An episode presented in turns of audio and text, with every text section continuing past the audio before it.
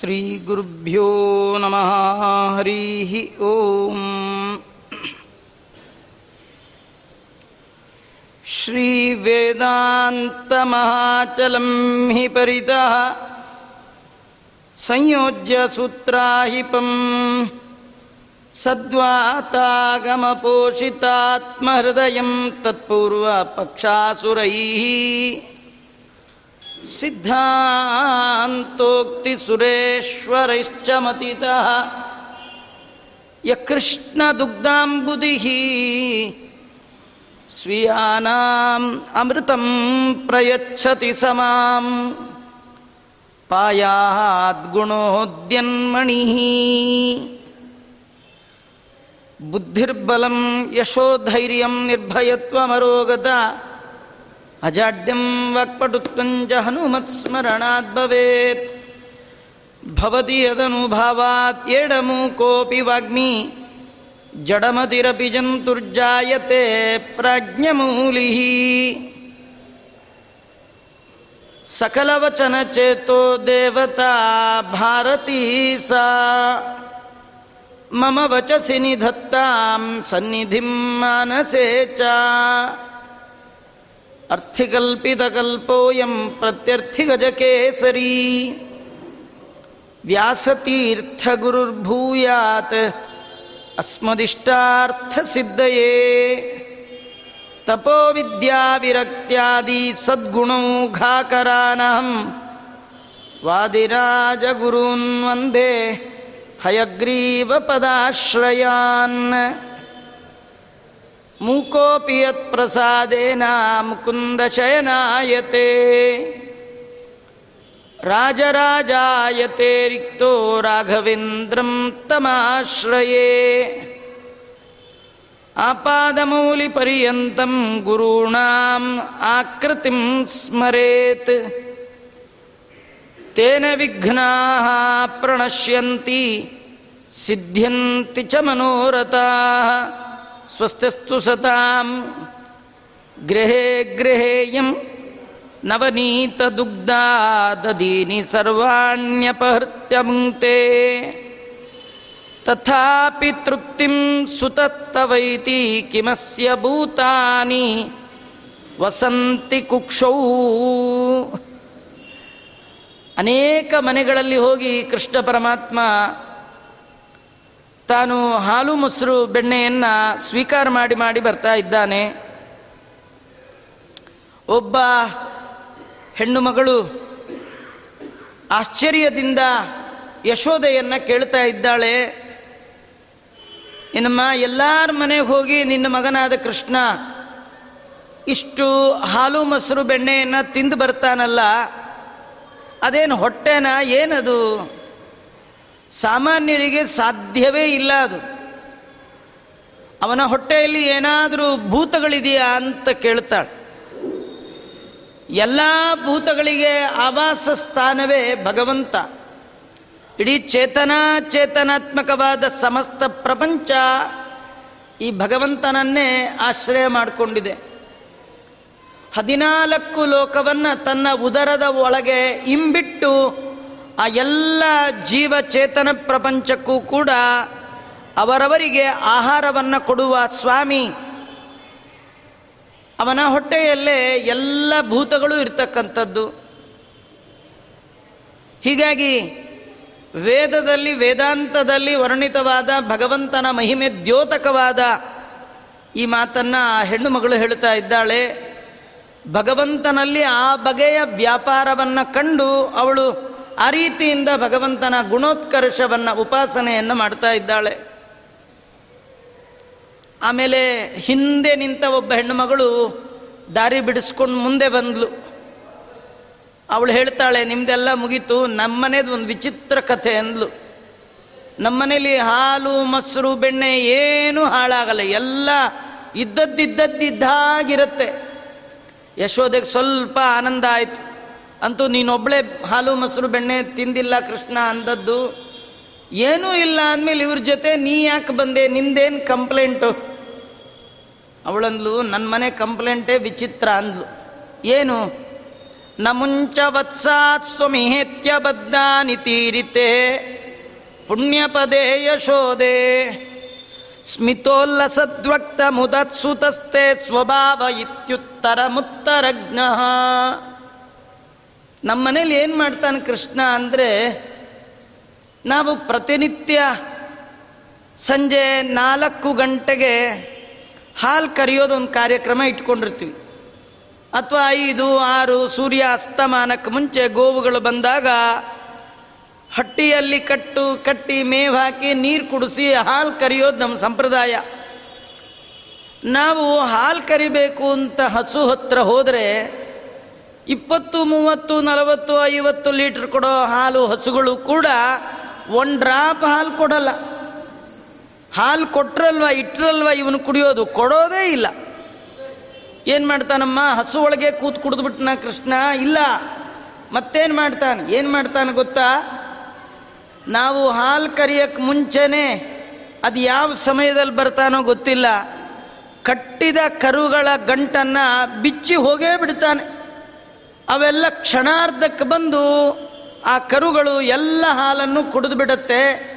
ನಮಗೊಂಚೂರು ಹಾಲಿಲ್ದಾಗ ಮಾಡ್ತಾನೆ.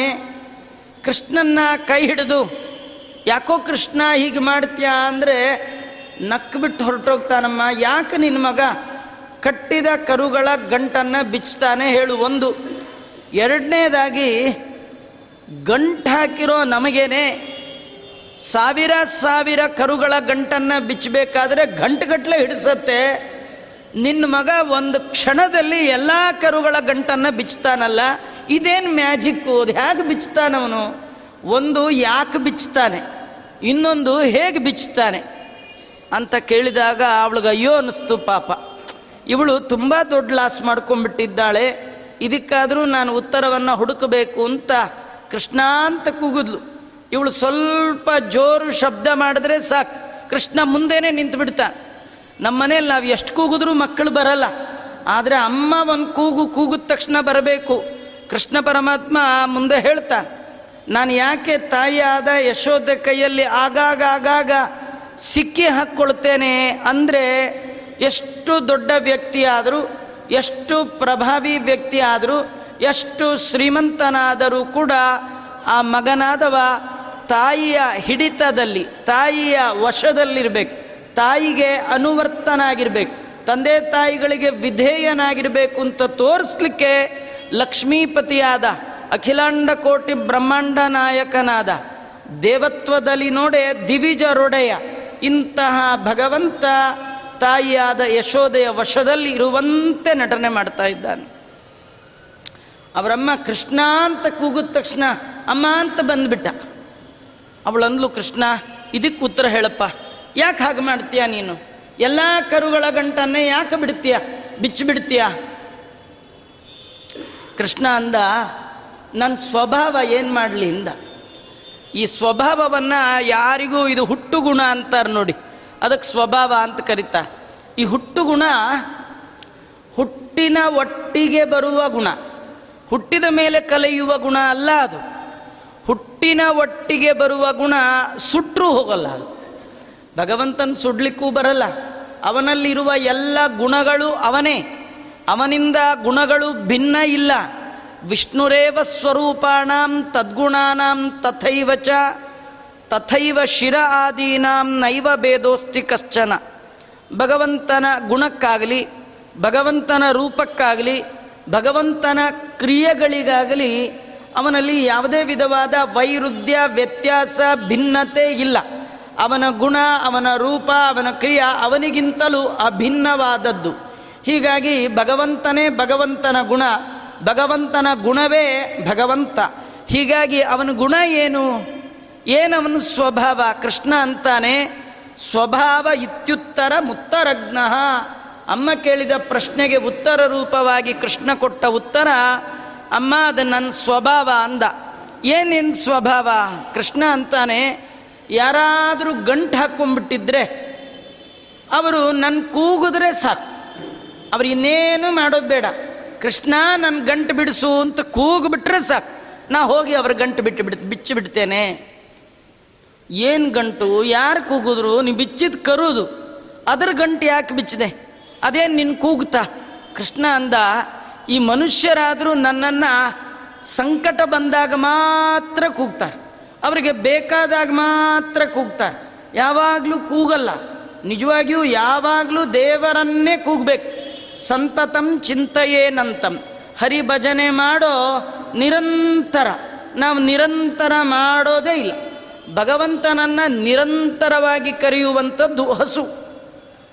ಯಶೋದೆಗ ಆಶ್ಚರ್ಯ. ಹಸು ನಿನ್ ಕರೆಯತ್ತೇನೆಯ ನಿನ್ಯಾವಾಗ ಕರಿತೋ ಹಸು?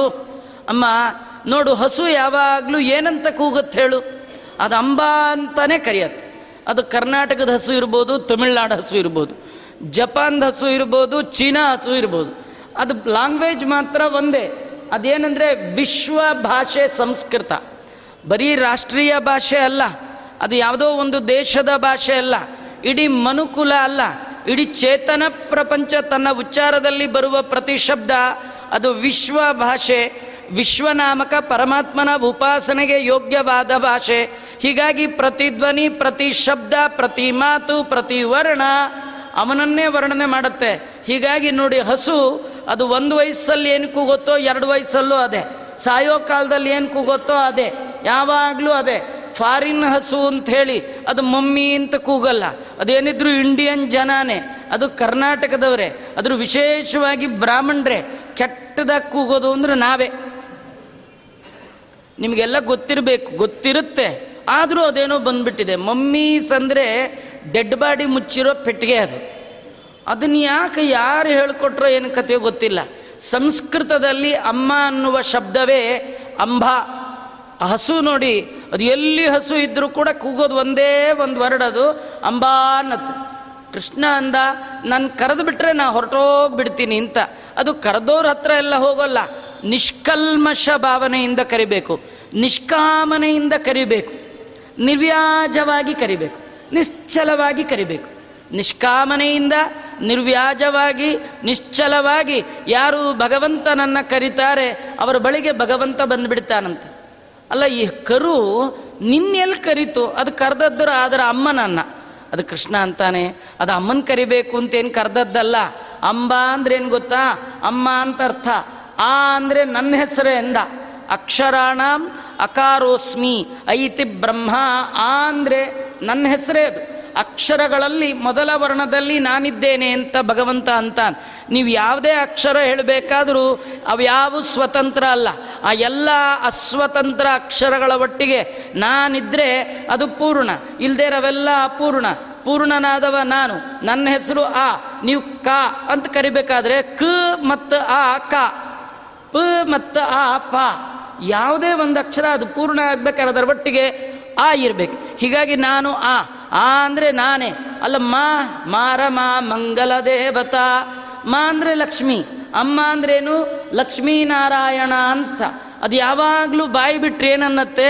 ಲಕ್ಷ್ಮೀನಾರಾಯಣ ಲಕ್ಷ್ಮೀನಾರಾಯಣ ಅಂತಲೇ ಕೂಗುತ್ತೆ. ಅದ್ರ ಮಡಿ ಬಾಯಿ, ಅದು ಯಾರಿಗೂ ಚಾಡಿ ಹೇಳಲ್ಲ. ನಮ್ಮದು ಬರೀ ಮೈಲ್ಗೆ ಬಾಯಿ. ಅವ್ರಿವ್ರ ಮನೆ ಕತೆ ಮಾತಾಡಿ ಮಾತಾಡಿ ಮಾತಾಡಿ ದಾಸರು ಹೇಳ್ತಾರೆ, ಆವ ರೋಗವೋ ಎನಗೆ ದೇವಧನ್ವಂತ್ರಿ. ನನಗೆ ದೇವರ ಪ್ರಸಾದ ಅಂದರೆ ಈ ನಾಲಿಗೆಗೆ ರುಚಿಸಲ್ಲ. ನೋಡಿ ನಾಲಿಗೆನ ನಾವು ಮೊದಲು ರಿಪೇರಿ ಮಾಡ್ಕೊಳ್ಬೇಕು. ನಾಲ್ಗೆಗೆ ದೇವರ ಪ್ರಸಾದ ಮಾತ್ರ ರುಚಿ ಆಗಬೇಕು ದೇವರಿಗೆ ಅಲ್ಲದ್ದನ್ನು ತಿಂದೇ ಇದ್ದರೆ ಹಾಗೆ ನಾವು ಈ ನಾಲಿಗೆಯನ್ನು ನಮ್ಮ ಜೀವನದ ಒಳಗೆ ಹತೋಟಿಗೆ ತಂದ್ಕೊಂಡ್ರಿ ಅಂತಾದರೆ, ನಾಲಿಗೆಗೆ ನೈವೇದ್ಯ ಮಾತ್ರ ಹಚ್ಚಿಸಿದ್ರೆ ನಾಲಿಗೆ ಒಳಗೆ ಭಗವಂತನಿಗೆ ಅರ್ಪಿತವಾದ ನೈವೇದ್ಯವನ್ನು ಸ್ವೀಕಾರ ಮಾಡಿದ್ರೆ ಅದು ಉದರದಲ್ಲಿ ಹೋದಾಗ ರಿವರ್ಸ್ ಬಾಯಲ್ಲಿ ಹರಿನಾಮವಾಗಿ ವಾಪಸ್ ಬರುತ್ತೆ. ನೀವು ಎಂಥದ್ದು ಒಳಗೆ ಹಾಕ್ತೀರಿ, ಅಂಥದ್ದು ಹೊರಗೆ ಬರುತ್ತೆ. ಎಂಥದ್ದು ಇನ್ಪುಟ್ಟೋ ಅಂಥದ್ದೇ ಔಟ್ಪುಟ್ಟು ನೀವು ಯಾವುದು ಒರ್ಜಿನಲ್ ಇಡ್ತೀರಿ, ಅದೇ ಥರದ ಜೆರಾಕ್ಸ್ ಬರುತ್ತೆ. ಸರ್ಕಲಲ್ಲಿ ಬೀದಿಲಿ ಕೂತು ನಿಂತು ಯಾರು ಕೊಟ್ಟಿದ್ದು ತಿಂದ್ರಿ ಅಂತಂಥ ಕೆಲಸಕ್ಕೆ ಬಾರದ ಮಾತುಗಳೇ ಹೊರಗೆ ಬರ್ತಿರುತ್ತೆ. ಉದರದಿ ನೈವೇದ್ಯ ಇದ್ದರೆ ವದನದಿ ನಾಮ ಬರುತ್ತೆ. ವದನದಿ ನಾಮ, ಉದರದಿ ನೈವೇದ್ಯ ಇದ್ದರೆ ಹೃದಯದಿ ರೂಪ ಬರುತ್ತೆ. ಹೃದಯದಲ್ಲಿ ರೂಪ ಬೇಕಾ? ವದನದಲ್ಲಿ ನಾಮ ಬೇಕಾ? ಹಾಗಾದ್ರೆ ಉದರದಲ್ಲಿ ಏನಿರಬೇಕು? ನೈವೇದ್ಯವೇ ಇರಬೇಕು. ಅದಕ್ಕೆ ದಾಸರೆಲ್ಲ ವಲ್ಲರೋ ಅನರ್ಪಿತ ಒಂದೂ ಕಾಲಕ್ಕೆ. ಭಗವಂತನ ಭಕ್ತರು ಬೇಕಾದ್ದಿರಲಿ. ಅದು ದೇವರಿಗೆ ಅರ್ಪಿತ ಆದರೆ ಮಾತ್ರ ಸ್ವೀಕಾರ ಮಾಡ್ತಾರೆ. ಇಲ್ಲದೇ ಇದ್ರಿಲ್ಲ.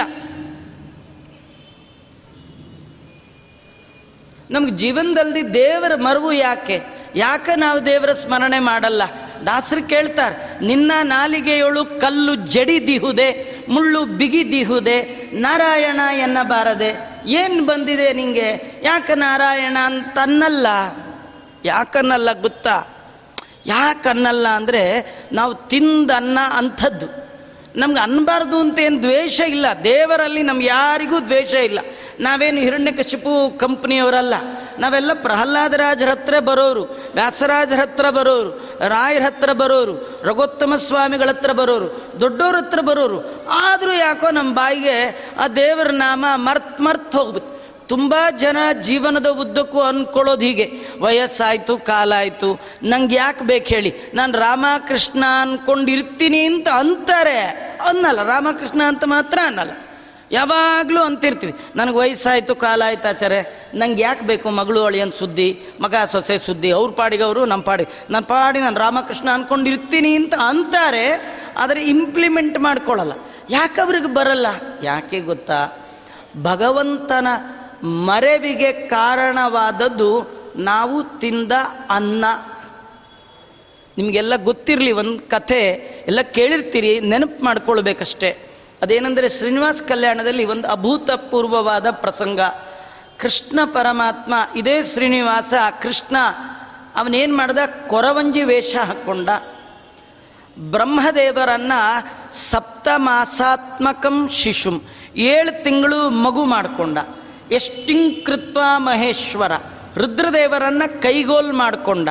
ಐನೂರು ವರ್ಷದ ಅಜ್ಜಿ ತಾನಾದ, ಏಳು ತಿಂಗಳ ಮಗುವನ್ನಾಗಿ ಬ್ರಹ್ಮನನ್ನು ಮಾಡಿಕೊಂಡ. ಕೈ ಕೋಲನ್ನಾಗಿ ರುದ್ರದೇವರನ್ನು ಮಾಡಿಕೊಂಡು ಕಣಿ ಹೇಳ್ತೀನಿ ಅಂತ ಹೋದ. ಧರಣಿ ದೇವಿ ಆಕಾಶರಾಜನ ಹೆಂಡತಿ ಕರೆದ್ಲು. ನಂಗೆ ಜ್ಯೋತಿಷ್ಯ ಹೇಳು ಅಂತಂದ್ಲು. ಈ ಕೊರವಂಜಿ ಹೇಳ್ತೀನಿ ಅಂತಂದ್ಲು.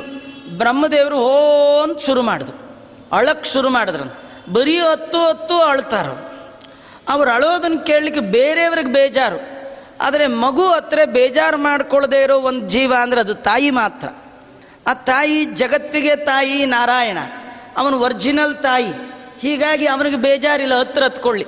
ಆದರೆ ಇವಳು ಜ್ಯೋತಿಷ್ಯ ಹೇಳು ಜ್ಯೋತಿಷ್ಯ ಹೇಳು ಅಂದಾಗ ಭಗವಂತ ಅಂತಾನೆ, ನೋಡಮ್ಮ, ಈ ಮಗು ಅಳ್ತಾ ಇದ್ದರೆ ನಂಗೇನು ಬೇಜಾರಿಲ್ಲ. ನಾನು ಹೇಳೋದು ನಿಂಗೆ ಕೇಳಲ್ಲ. ಈ ಮಗು ಅಳೋದು ನಿಲ್ಲಿಸ್ಬೇಕಾದ್ರೆ ತಿನ್ಲಿಕ್ಕೇನಾದರೂ ಕೊಡು. ಅದಕ್ಕೆ ದೇವರು ಕೇಳ್ದ, ನೀ ಕೊಡೋದು ಕೊಡು. ನಂಗೇನು ಫ್ರೆಶ್ಶೇ ಬೇಕು ಅಂತಿಲ್ಲ. ಆಹಕೃತಂ ರಾತ್ರಿಕೃತಂ ಪಕ್ವಂ ರಸ ಸಂಯುತಂ ಅದು ಪಕ್ವವಾಗಿದ್ದರೂ ಸರಿ ಅಪಕ್ವವಾಗಿದ್ದರೂ ಸರಿ, ಫ್ರಿಜ್ಜಲ್ಲಿಟ್ಟಿದ್ರೂ ಸರಿ, ಅದು ರಸ ಹೋಗ್ಬಿಟ್ಟಿದ್ರು, ಫ್ರಿಜ್ಜಲ್ಲಿಟ್ಟಿದ್ದೆಲ್ಲ ಹಾಗೆ ಆಗುತ್ತೆ. ಎಲ್ಲ ರಸ ಹೋಗಿ ಕೆಟ್ಟ ಮುಖ ಆಗಿರುತ್ತೆ. ಅದನ್ನು ತಿಂದು ನಮ್ಮ ಮುಖಗಳು ಹಾಗೆ ಆಗಿಬಿಡುತ್ತೆ. ಫ್ರೆಶ್ ಅನ್ನೋದು ಇಲ್ಲೇ ಇಲ್ಲ ನಮ್ಮ ಜೀವನದಲ್ಲಿ, ಅಲ್ವಾ? ಹಾಗ ದೇವ್ರಂತಾನೆ ಯಾವುದೋ ಒಂದು ಕೊಡು. ಯಾಕೆಂದ್ರೆ ನಾವು ದೇವ್ರ ಪೂಜೆಗೆ ಪೂಜೆ ಮಾಡೋ ಹೂವು ಎಲ್ಲ ಅಲ್ಲೇ ಕೂತಿರುತ್ತೆ. ಅದನ್ನ ದೇವ್ರಂತಾನೆ ಆಯ್ತಪ್ಪ ಅದೇ ತಂದಿಡು. ಏನೋ ಒಂದು ಮಾಡ್ತೀಯಲ್ಲಪ್ಪ, ಮಾಡು, ಇಷ್ಟಂತಾನೆ. ಅವನು ಏನಾದ್ರು ಕೊಡು ಅಂತಾನೆ. ಕೊಡೋದನ್ನು ಮೊದಲು ಕಲಿ. ಆಮೇಲೆ ದೇವ್ರ ಮುಂದೆ ಹೇಳು ನನ್ನ ಯೋಗ್ಯತೆ ಇಷ್ಟೇ ಸ್ವಾಮಿ, ಏನು ಮಾಡಲಿ? ಬೆಳಗ್ಗೆ ಬೆಳಗ್ಗೆ ಎದ್ದು ಹೋಗಿ, ಹೂ ತಂದು, ತುಳಸಿ ತಂದು ಅಷ್ಟು ಮಾಡುವ ಯೋಗ್ಯತೆ ನನಗಿಲ್ಲ. ಎಲ್ಲ ಏನಿದೆಯೋ ಅದನ್ನು ಅಡ್ಜಸ್ಟ್ ಮಾಡ್ಕೋ, ಏನೋ ನೀನು ಅನುಗ್ರಹ ಮಾಡು. ಹೀಗೆ ಕೇಳಬೇಕಂತ. ದೇವರಂತಾನೆ ಮೊದಲು ಕೊಡು. ಕೊಟ್ಟ ಮೇಲೆ ಕೈ ಮುಗಿದು ಹೇಳು ನನ್ನ ಯೋಗ್ಯತೆ ಇಷ್ಟು, ನಾನು ಒಪ್ಕೊಳ್ತೀನಿ ಅಂತ. ಹೀಗಾಗಿ ಆ ಧರಣಿ ದೇವಿಯನ್ನು ದೇವರು ಕೇಳ್ದ ನನಗೇನು ನೆನ್ನೆದಿದ್ದರೂ ಪರವಾಗಿಲ್ಲ ರಾತ್ರಿದಿದ್ದರೂ ಪರವಾಗಿಲ್ಲ ಅಂದ. ಕೇಳೋರು ಹಾಕಿ ಕೇಳಬೇಕು ಅಂತ ತೋರಿಸ್ದ. ರಾಣಿ ಒಳಗೆ ಹೋಗಿ ಒಳ್ಳೆ ಬಂಗಾರದ ಬಟ್ಲಲ್ಲಿ ಒಳ್ಳೆ ಕೇಸರಿ ಪಚ್ಕರ್ಪುರ ಹಾಕಿ, ಕಲ್ಸಕ್ಕರೆ ಹಾಕಿ, ಹಾಲನ್ನು ಕಲಸಿ ದೇವರ ಕೈಲಿ ಕೊಟ್ಲು. ದೇವರು ಕೊರವಂಜಿ ರೂಪದ ಭಗವಂತ ಚೆನ್ನಾಗಿ ಕಲಿಸ್ದ. ಕಲಿಸ್ತಾ ಇರುವಾಗೆ ಬ್ರಹ್ಮದೇವರು ಇನ್ನೂ ಜೋರಳಕ್ಕೆ ಶುರು ಮಾಡಿಬಿಟ್ರು. ಏನು ಮಾಡ್ತಾನೋ ಅವನು ಕತೆಯೋ ಅವನು ತಿರುಪ್ತಿಲಾಡೋ ಥರ ಏನು ಮಾಡ್ತಾನೋ ಗೊತ್ತಿಲ್ಲ ಅಂತ ದೇವರನ್ನೇ ಹೀಗೆ ನೋಡ್ತಿದ್ದ. ಕಡೆಗೆ ದೇವರು ಕಲಸಿ ಕಲಸಿ ಕಲಸಿ ಸೀದಾ ಬ್ರಹ್ಮದೇವರ ಬಾಯಿಗಿಟ್ಟ. ಇಟ್ಟರೆ ಬ್ರಹ್ಮದೇವರು ಥೂ ಅಂತ ಉಗಿದ್ಬಿಟ್ರಂತೆ. ಮಾನುಷಾನ್ನಂ ನ ಭೋಕ್ತವಾನ್. ಮನುಷ್ಯರ ಅನ್ನವನ್ನು ಬ್ರಹ್ಮದೇವರು ತಿನ್ನಲಿಲ್ಲ ಯಾಕೆ ತಿನ್ನಲಿಲ್ಲ ಅಯ್ಯೋ, ಮಡಿಯಿಂದ ಕೊಟ್ಟರು ಮಡಿಯಿಂದ ಕೊಟ್ಟರು ತಿನ್ನಬಾರ್ದು ಬ್ರಹ್ಮದೇವರಿಗೆ ಯಾರು ಚೂರು ಪಾರು ಮಡಿ ಮಾಡಿಬಿಟ್ರೆ ಅವೋ ಅವ್ರದ್ದು ಬ್ರಹ್ಮದೇವ್ರ ಮಡಿ ಅಂತಿರ್ತಾರೆ ಇನ್ನು ರಿಯಲ್ ಬ್ರಹ್ಮದೇವರು ಅವ್ರದ್ದು ಇನ್ನೆಷ್ಟು ಮಡಿ? ಅವ್ರಿಗೇನು ಗೊತ್ತಾ? ಕಾರ್ಪೊರೇಷನ್ ನೀರು ಅಡುಗೆ ಬರಲ್ಲ, ಆಮೇಲಿಂದ ಬೋರ್ವೆಲ್ ನೀರು ಅಡುಗೆ ಬರಲ್ಲ, ಬಾವಿಲಿ ಮುಳುಗಿ ಎದ್ದು ಬಂದು ಅಡುಗೆ ಮಾಡಿದ್ರು ಬರಲ್ಲ, ಇನ್ನೇನು ಮುದ್ರೆಗೋಪ್ಚನ ಹಚ್ಕೊಂಡು ಪವಮಾನ ಹೇಳ್ತಾ ಅಡುಗೆ ಮಾಡಿದ್ರು ಬರಲ್ಲ, ಯಾರು ಮಾಡಿದ್ರು ಅಡುಗೆ ಬರಲ್ಲ ಅಲ್ಲ. ಮನುಷ್ಯರು ಮಾಡಿದ ಅಡುಗೆ ತಿನ್ನಲ್ವಂತ. ಯಾರೋ ಗುಟ್ಟ ಕೇಳಿದ್ರಂತ, ಅಲ್ರಿ? ಮನುಷ್ಯರು ಮಾಡದೆ ತಿನ್ನಲ್ಲ, ಆದ್ಮೇಲೆ ಇನ್ಯಾರು ಮಾಡಿ ಹಾಕ್ತಾರಪ್ಪ ನಿಮಗೆ? ಮನುಷ್ಯರ ಅಡುಗೆ ತಿಂದ್ರೆ ಏನಿದೆ ನಿಮಗೆ ತೊಂದರೆ? ಬ್ರಹ್ಮದೇವರಂತಾರೆ ಮನುಷ್ಯರು ಮಾಡಿದ ಅಡುಗೆಯಲ್ಲಿ ಒಂದು ಮಹಾದೋಷ ಇದೆ ಅಂತ. ಅದೇನು ಗೊತ್ತಾ? ದೇವರ ಮರೆವು. ಇವರು ಪ್ರಳಯ ಕಾಲೇಪಿ ಪ್ರತಿಭಾತ ಪರಾವರಹ.